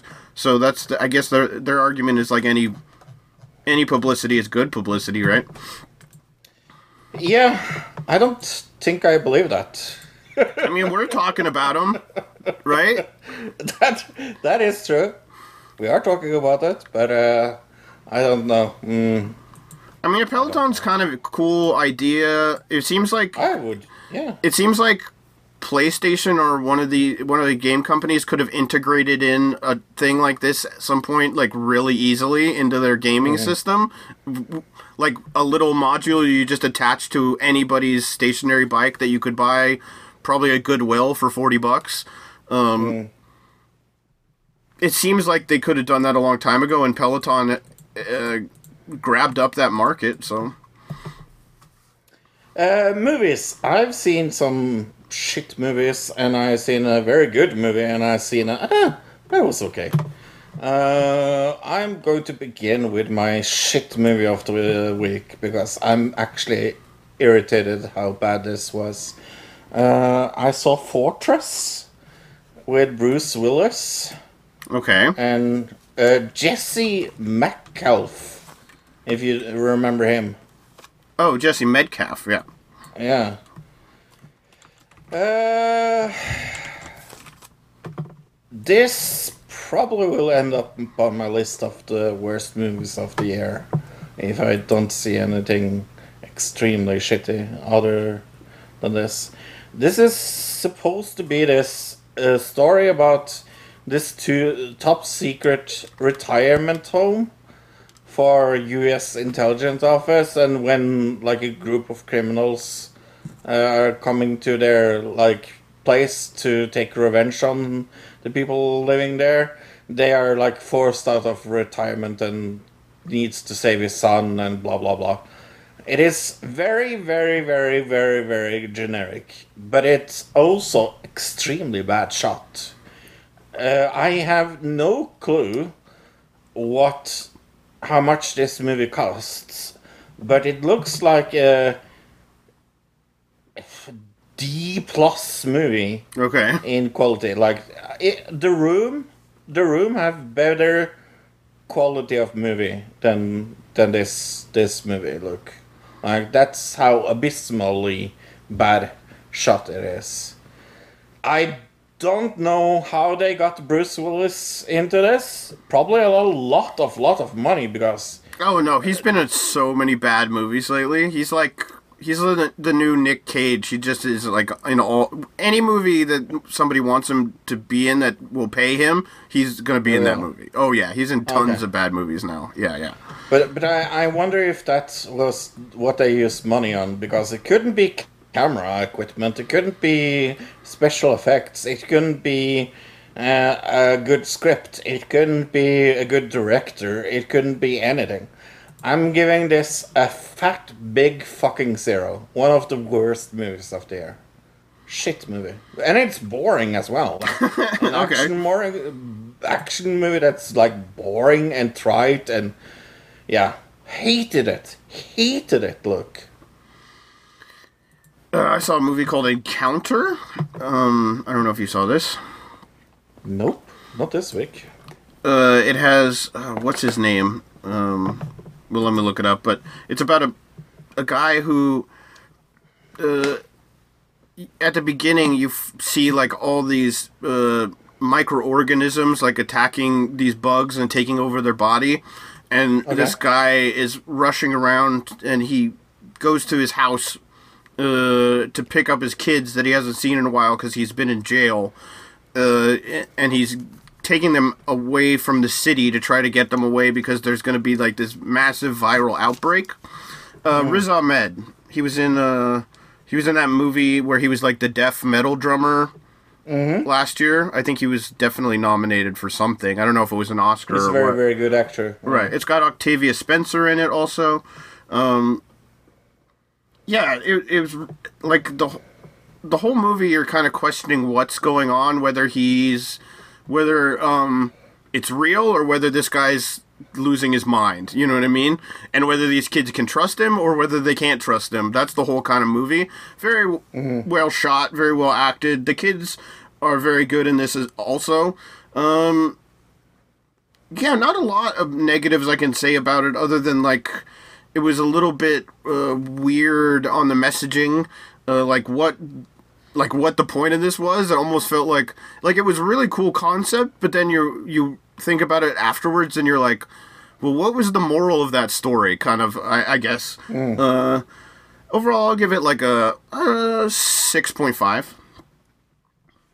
Uh, a mediocre plus movie uh, is Antlers uh, that I also saw this week. Okay. Uh, with Carol Russell and Jesse Plemons.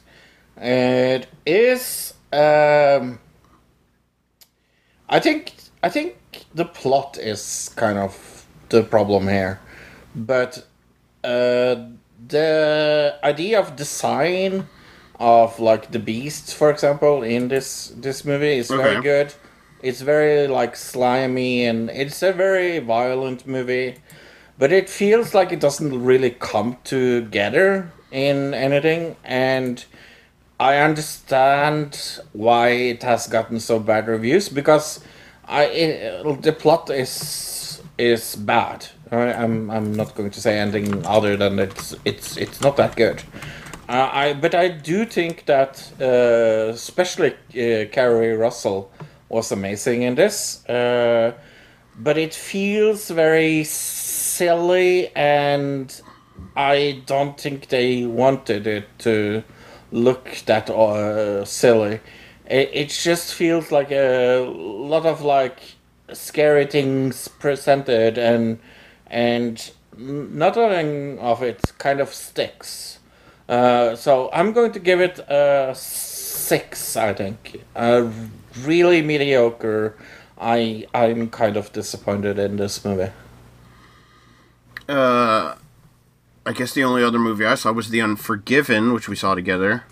Uh, starring what Sandra Bullock. It had Viola Davis, Vincent D'Onofrio, and Jon Bern Bernthal. That's how. Yeah.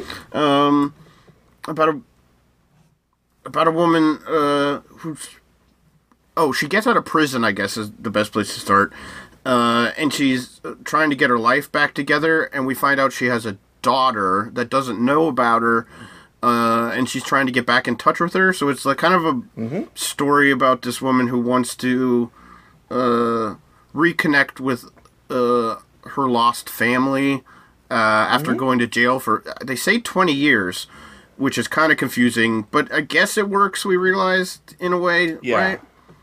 Yes, it did. Yeah. because there's definitely some twists and turns in the story where you they they they give you the good old fashioned double twist in this one kind of mm-hmm. yeah Yeah, no, uh, I cried. It made me cry. Uh, uh, I thought this was uh, much better than everyone else seemed to to like credit. Critics really didn't like this well, it's movie. kind of a- like imdb it's got a 7.2 out of 10 rotten tomatoes Yeah. though it's got a 40 metacritic it's got a 41 but then google users it's got a 92 so Mm-hmm. right Yeah, it's it's very bipolar between uh, critics. yeah And, and uh, real people. You know, I let me look at the audience score really quick uh 80 I- 81 audience score on rotten tomatoes eighty-one. Yeah. so Yeah. Yeah, that's and that's saying something. I, I really didn't understand why why every critic didn't like this. Um, it is a little tiny bit too slow. Um, there are some plot points that are kind of a little weak, but I think it's bestly best summarized in in it made me cry and Sandra Bullock is very good. Well, Very I, underplayed. I can f- see how whenever they cut to like the police station scenes, it almost felt like a network TV cop drama almost. The way it was shot, the way the the dialogue was. Um, so in that sense, I can understand why the critics would uh, see that as a negative, and then maybe a consumer wouldn't even notice it. You know what I'm saying? Uh, so I can maybe those kind of little tiny differences is what changed.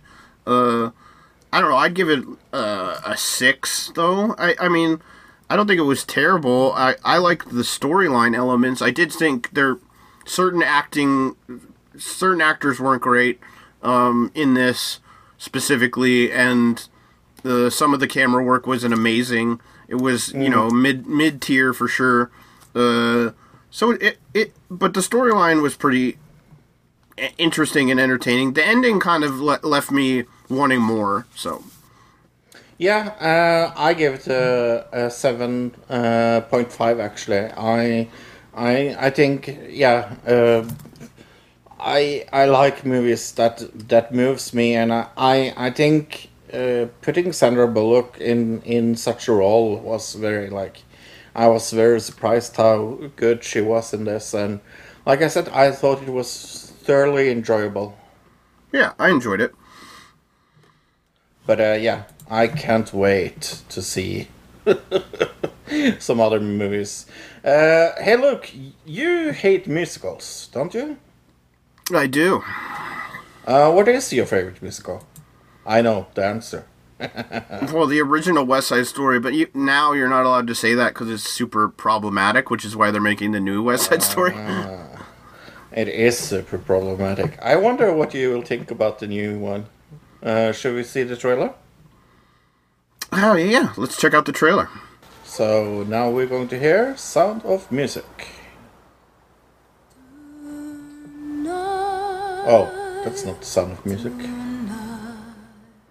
No, it's Cats. Les Miserables. No. This is I my would- first time in New York City. I would pay it good want to money to see a remake of I want to Cats by Steven Spielberg. home. Yeah, Steven Spielberg.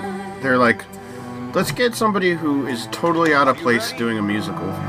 Tonight is about family. He has never done done a musical before, so The first gringo boy who smiles at you. it will be interesting to see.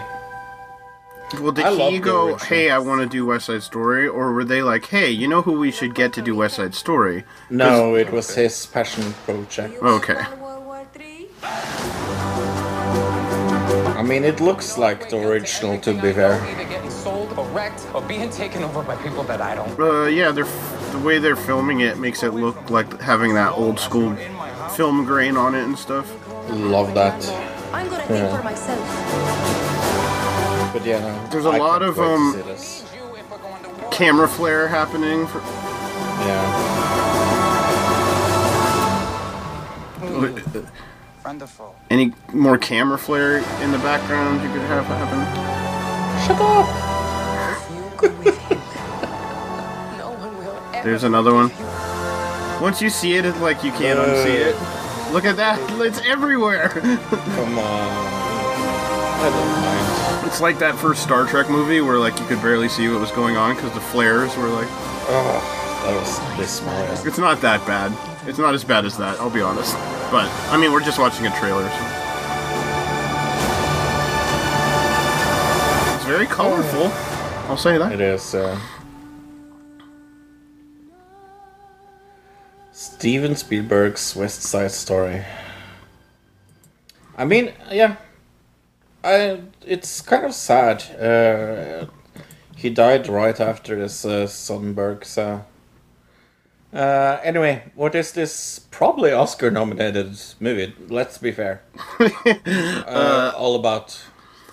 West Side Story, Love at First Sight strikes when the young Tony spots Maria at a high school dance in 1957 New York City.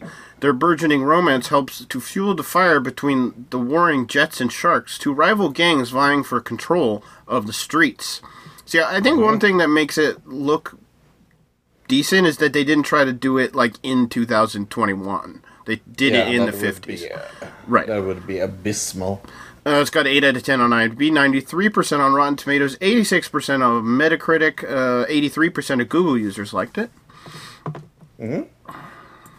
Uh, yeah, I went to Google Okay. and um, uh, let's see. One star. Uh, Johan Adolf Williams says Spielberg directing is lethargic without any dynamics. I have no clue what that means, but sure.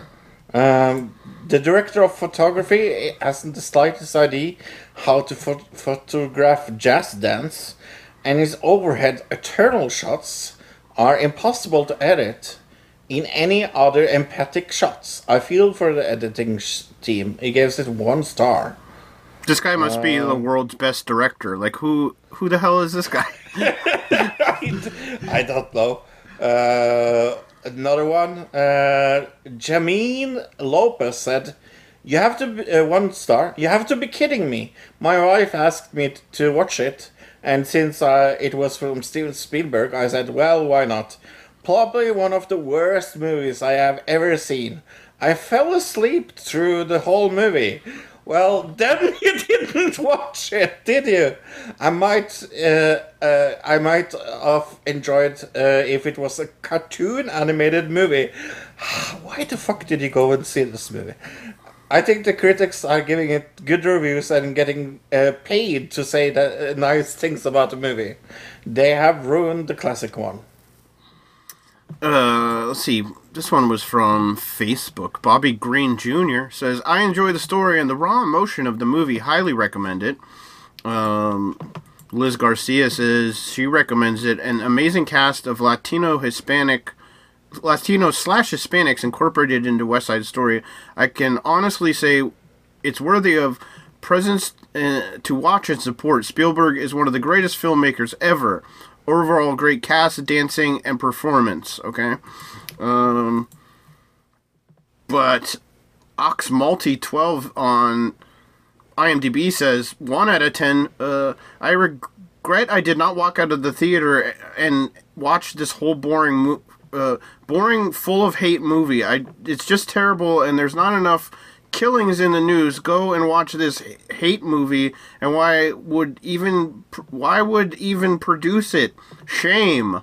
I don't even know why they didn't like it. Uh, but David Roach has one star. Best nap ever. I took a nap and the movie was still not over. what the fuck? Uh, Tim Blair twelve says, uh, "Think cats without hairballs. Just an awful bomb with a hundred and fifty million dollar budget and a lousy ten million dollar opening. In the new movie, Spielberg and screenwriter." Tony Kushner worked to correct the original movie stereotypical decisions, uh, but I guess he didn't like it. So, Uh, also coming out, uh, National Championships. This sounds like a movie for me. Uh, three days before college football national championship game, star quarterback Lamarcus James and teammate uh, Ahmed Sadeh ignite player strike, declaring that they won't compete to, until student athletes are fairly compensated. With billions of dollars at risk and legacies on the line, the stakes couldn't be higher. Now, in the only hour until kickoff, uh, their head coach, various power brokes, must race against the clock to protect or destroy the prevailing colleging athletic system. Jesus Christ, that sounds boring. Uh, J.K. Simmons uh, and Kristin Chenoweth? That's weird. Uh, okay. Uh, this has 6 out of 10 on IMDb, 63% on Rotten Tomatoes, 52 on Metacritic, and 75% of Google users liked the movie. uh, Red Rocket, a washed up porn star, clashes with an estranged wife after returning to his hometown in Texas. Um, starring Bree Elrod, Suzanna Son, and Simon Rex. Uh, 7.6 out of 10 on IMDb, 86% on Rotten Tomatoes, 76% on Metacritic, eight, or 74% of Google users liked it. Uh, the Hating Game. Resolving to archive professional success without compromising her ethics, Lucy embarks on a ruthless game of one-upmanship against cold and efficient nemesis Joshua, a rivalry that is compl- uh, complicated by her growing attraction to, to him. This sounds uh, not at all generic. Uh, Lucy Hale, uh, Austin Stowell.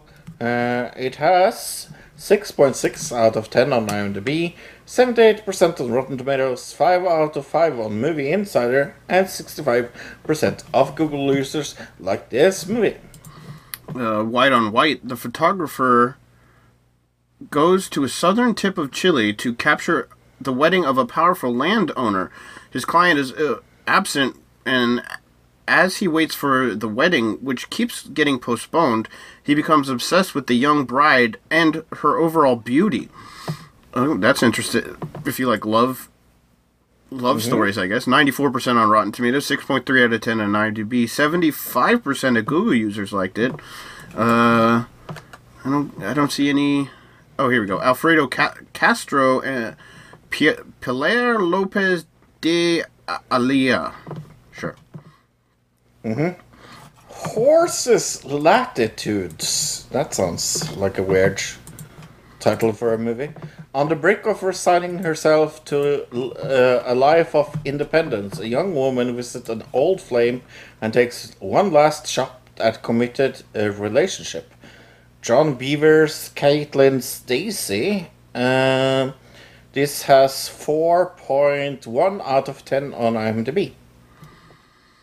And finally, being the Ricardos, in 1952, Hollywood power couple Lucille Ball and Desi Arnaz faced a series of personal and professional crises that threatened their careers, their relationship, and their hit TV show.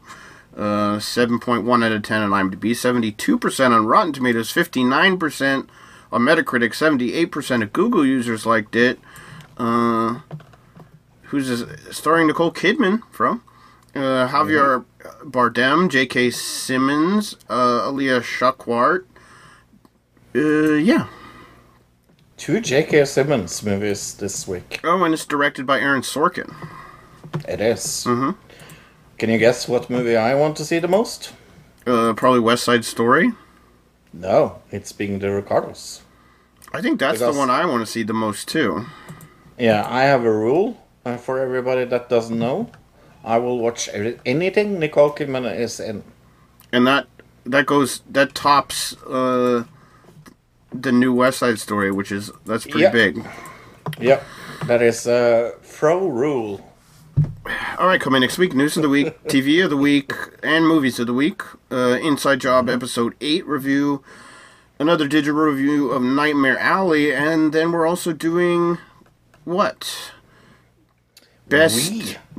Oh, top five best worst movies, films of 2021. Mm-hmm. Our own personal lists of It's what we've to- seen this year, not of all movies, only the movies we've personally seen. So Fro's list Mm-hmm. is going to be different than my list, obviously, because we've seen different movies.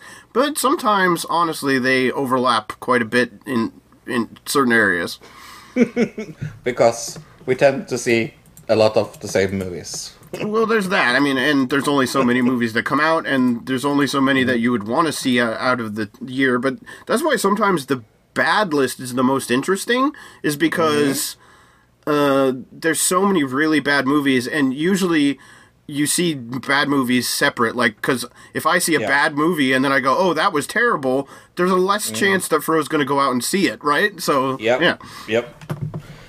Yeah, no, we are now getting into our holiday seasons. Uh, that meaning that we're doing best movies next week. Uh, the week after that, we will do TV, and then we in the first show of the year, we have the biggest scandal tournament that we do every year now, and then we have our most anticipated. So now it's it's going to be four shows. I'm looking very much forward to. It is probably my favorite uh, four shows of the year. To to be fair. Yeah. Uh, hopefully, there's not a whole lot of news, and then we can. They won't be insanely, ridiculously long shows, but yeah, it should be fun. Probably going to be indec- incredibly ridiculous long shows. That is my prediction. Uh, yeah, we'll see. I mean, I can I can always I can always kind of tap uh, out a little bit of this or that and be like, oh, we don't need to talk about that really. We don't need you know that kind of thing. Uh, anyway, uh, Jeremy Round. Uh, Oh right, let me open my little thing. Uh, I guess what was one? Gus, I really want to talk about Gus Johnson. Okay. I didn't want to I mean- because like I was such a huge fan, and it, I mean it's been a thing now for a while. I know. Uh, and I, th- I I'm just kind of now reckoning with it because Eddy Burback so came out this week and said, Yeah.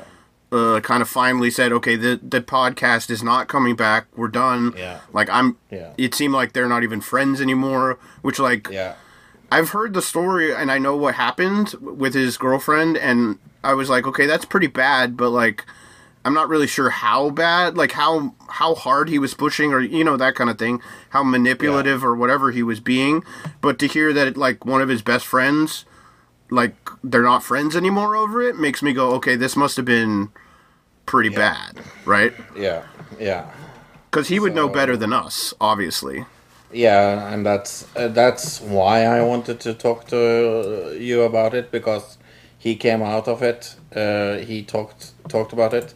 If he didn't come out and talked about it, I, I would probably not mention it. But since Eddy came out and talked about it, I, I kind of felt like it it was okay to do it.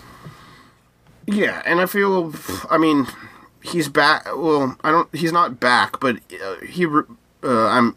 Uh, Gus released a video on his channel of like a week ago or something, two weeks ago, uh, and kind of like the backlash had kind of subsided and everything, and then he released a video and everybody brought it back up again, and like Yeah. I think it was probably too soon for him to release a video. Like, I don't think what he did is like a it's cancelable in, in a certain way, but I don't think it's it's not like Harvey Weinstein level cancel or anything like that. You know what I'm saying? But it is really No. bad.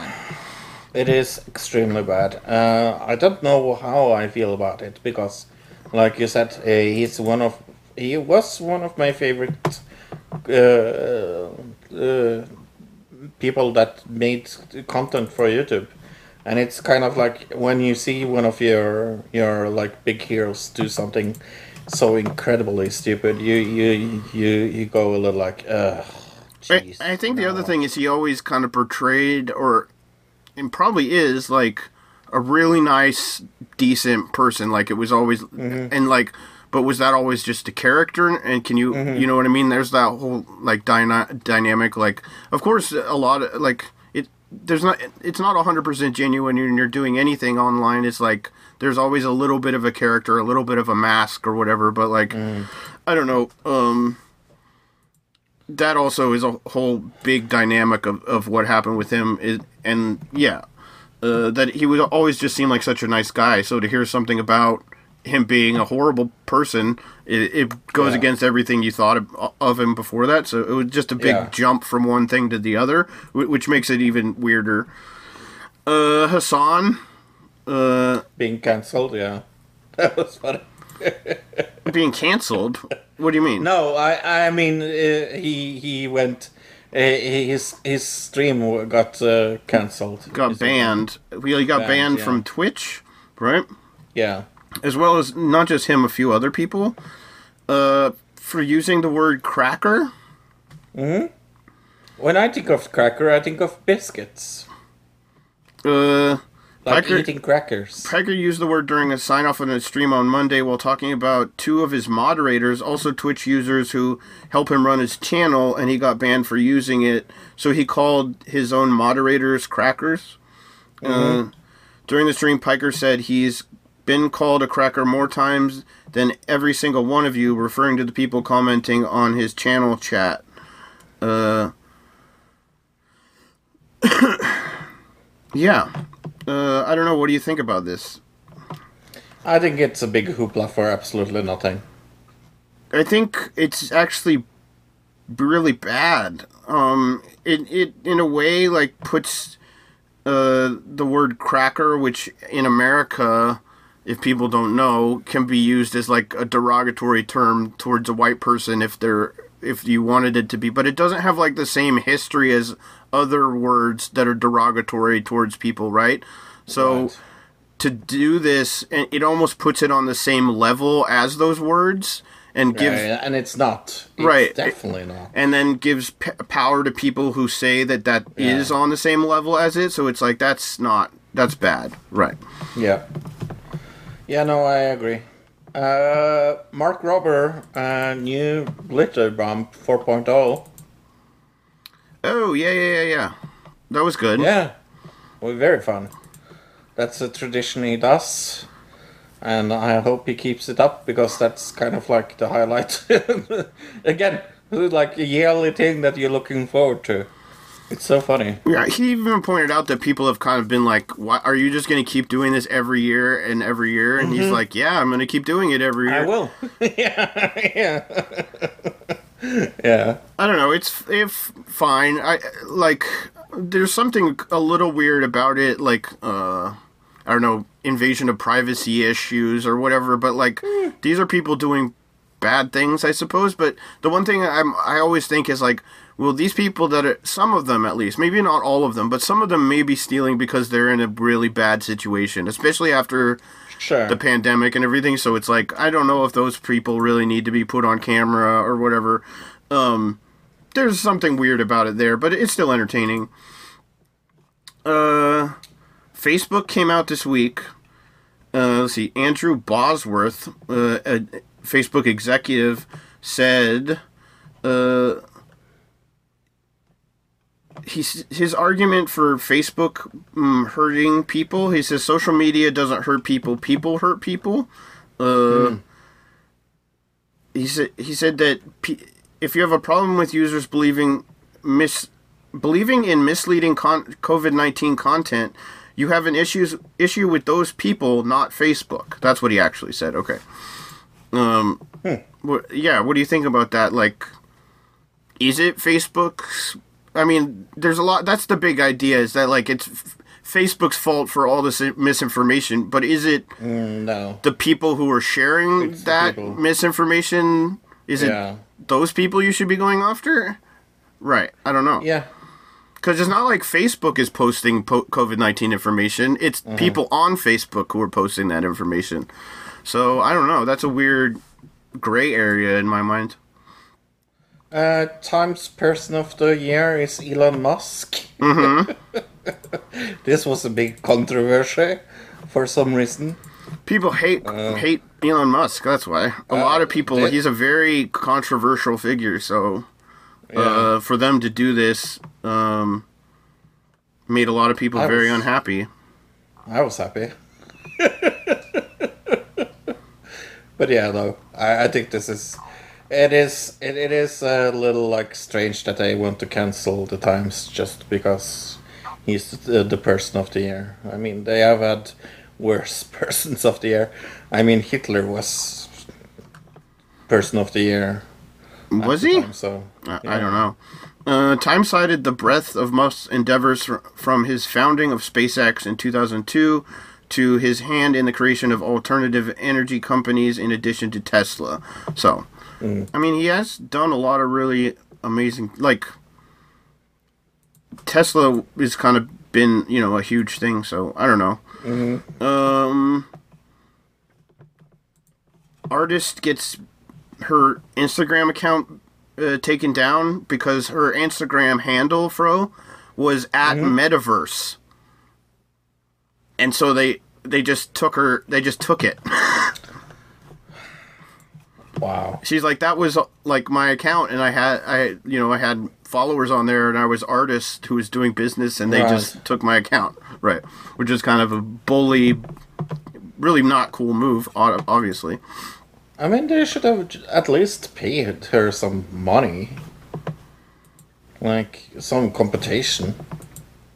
Right. Yeah. Like that literally happens uh, all the time on like Yeah. Ti TikTok, Instagram, and things like that, where people get a huge amount of followers on their page, and then Mm-hmm. somebody will come in and be like, "Hey, I'll buy your handle from you and use your fault. Like, I'll use your account with all these followers. That way, I can promote my own bullshit or whatever." Uh, that happens all the time. So for them not to do Yeah. it on their own platform is ridiculous. Did you see this uh, pro wrestler who attacked a referee? Yeah, I did. Yeah. I it apparently the guy had like gone he had triggered was triggered by PTSD from like being in being in war.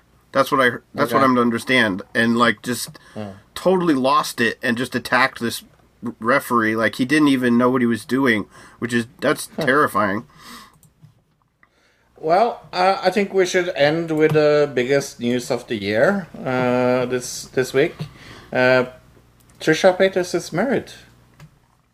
Oh, I totally yeah. Uh, Yeah. yeah, big wedding and everything, and I people were, of course, being the internet speculating that horrible things were happening, but I don't believe any Yeah. of that. Those rumors, No. really. I think it's all just No. bullshit. Uh, and uh, that uh, uh, Moses was trying to escape. Yeah, that's what I was talking about. Yeah, I don't even want to talk about it because it's just I don't even want to. So stupid. I don't even want to like continue the rumor anywhere. Like it's just dumb. So it's so stupid. But yeah, no. Uh, congratulations, uh, Trish. Uh, you're more than welcome on our podcast if you want. To. Sure, Yeah. Uh, we'll have an okay. e- eggnog mukbang for Christmas. Even though I mukbang. hate eggnog. Ugh, yeah, I hate eggnog. Who likes egg? What is this love for? Is eggnog even a thing in Norway? Yes, I have tasted it, and it's awful. God, it's so bad. All right. Yeah, it's it's really really. Well now, oh, well now we can cancel our eggnog mukbang. I, I, I suppose. Okay. Uh, well, uh, from cold, uh, dark, and a little bit now mood, Norway. Goodbye, everybody. Goodbye, everybody. Bye bye, everybody. Another di- another digital another digital citizen. Another digital citizen. Citizen. Another digital c- citizen. Another digital citizen. Citizen. Citizen. Citizen.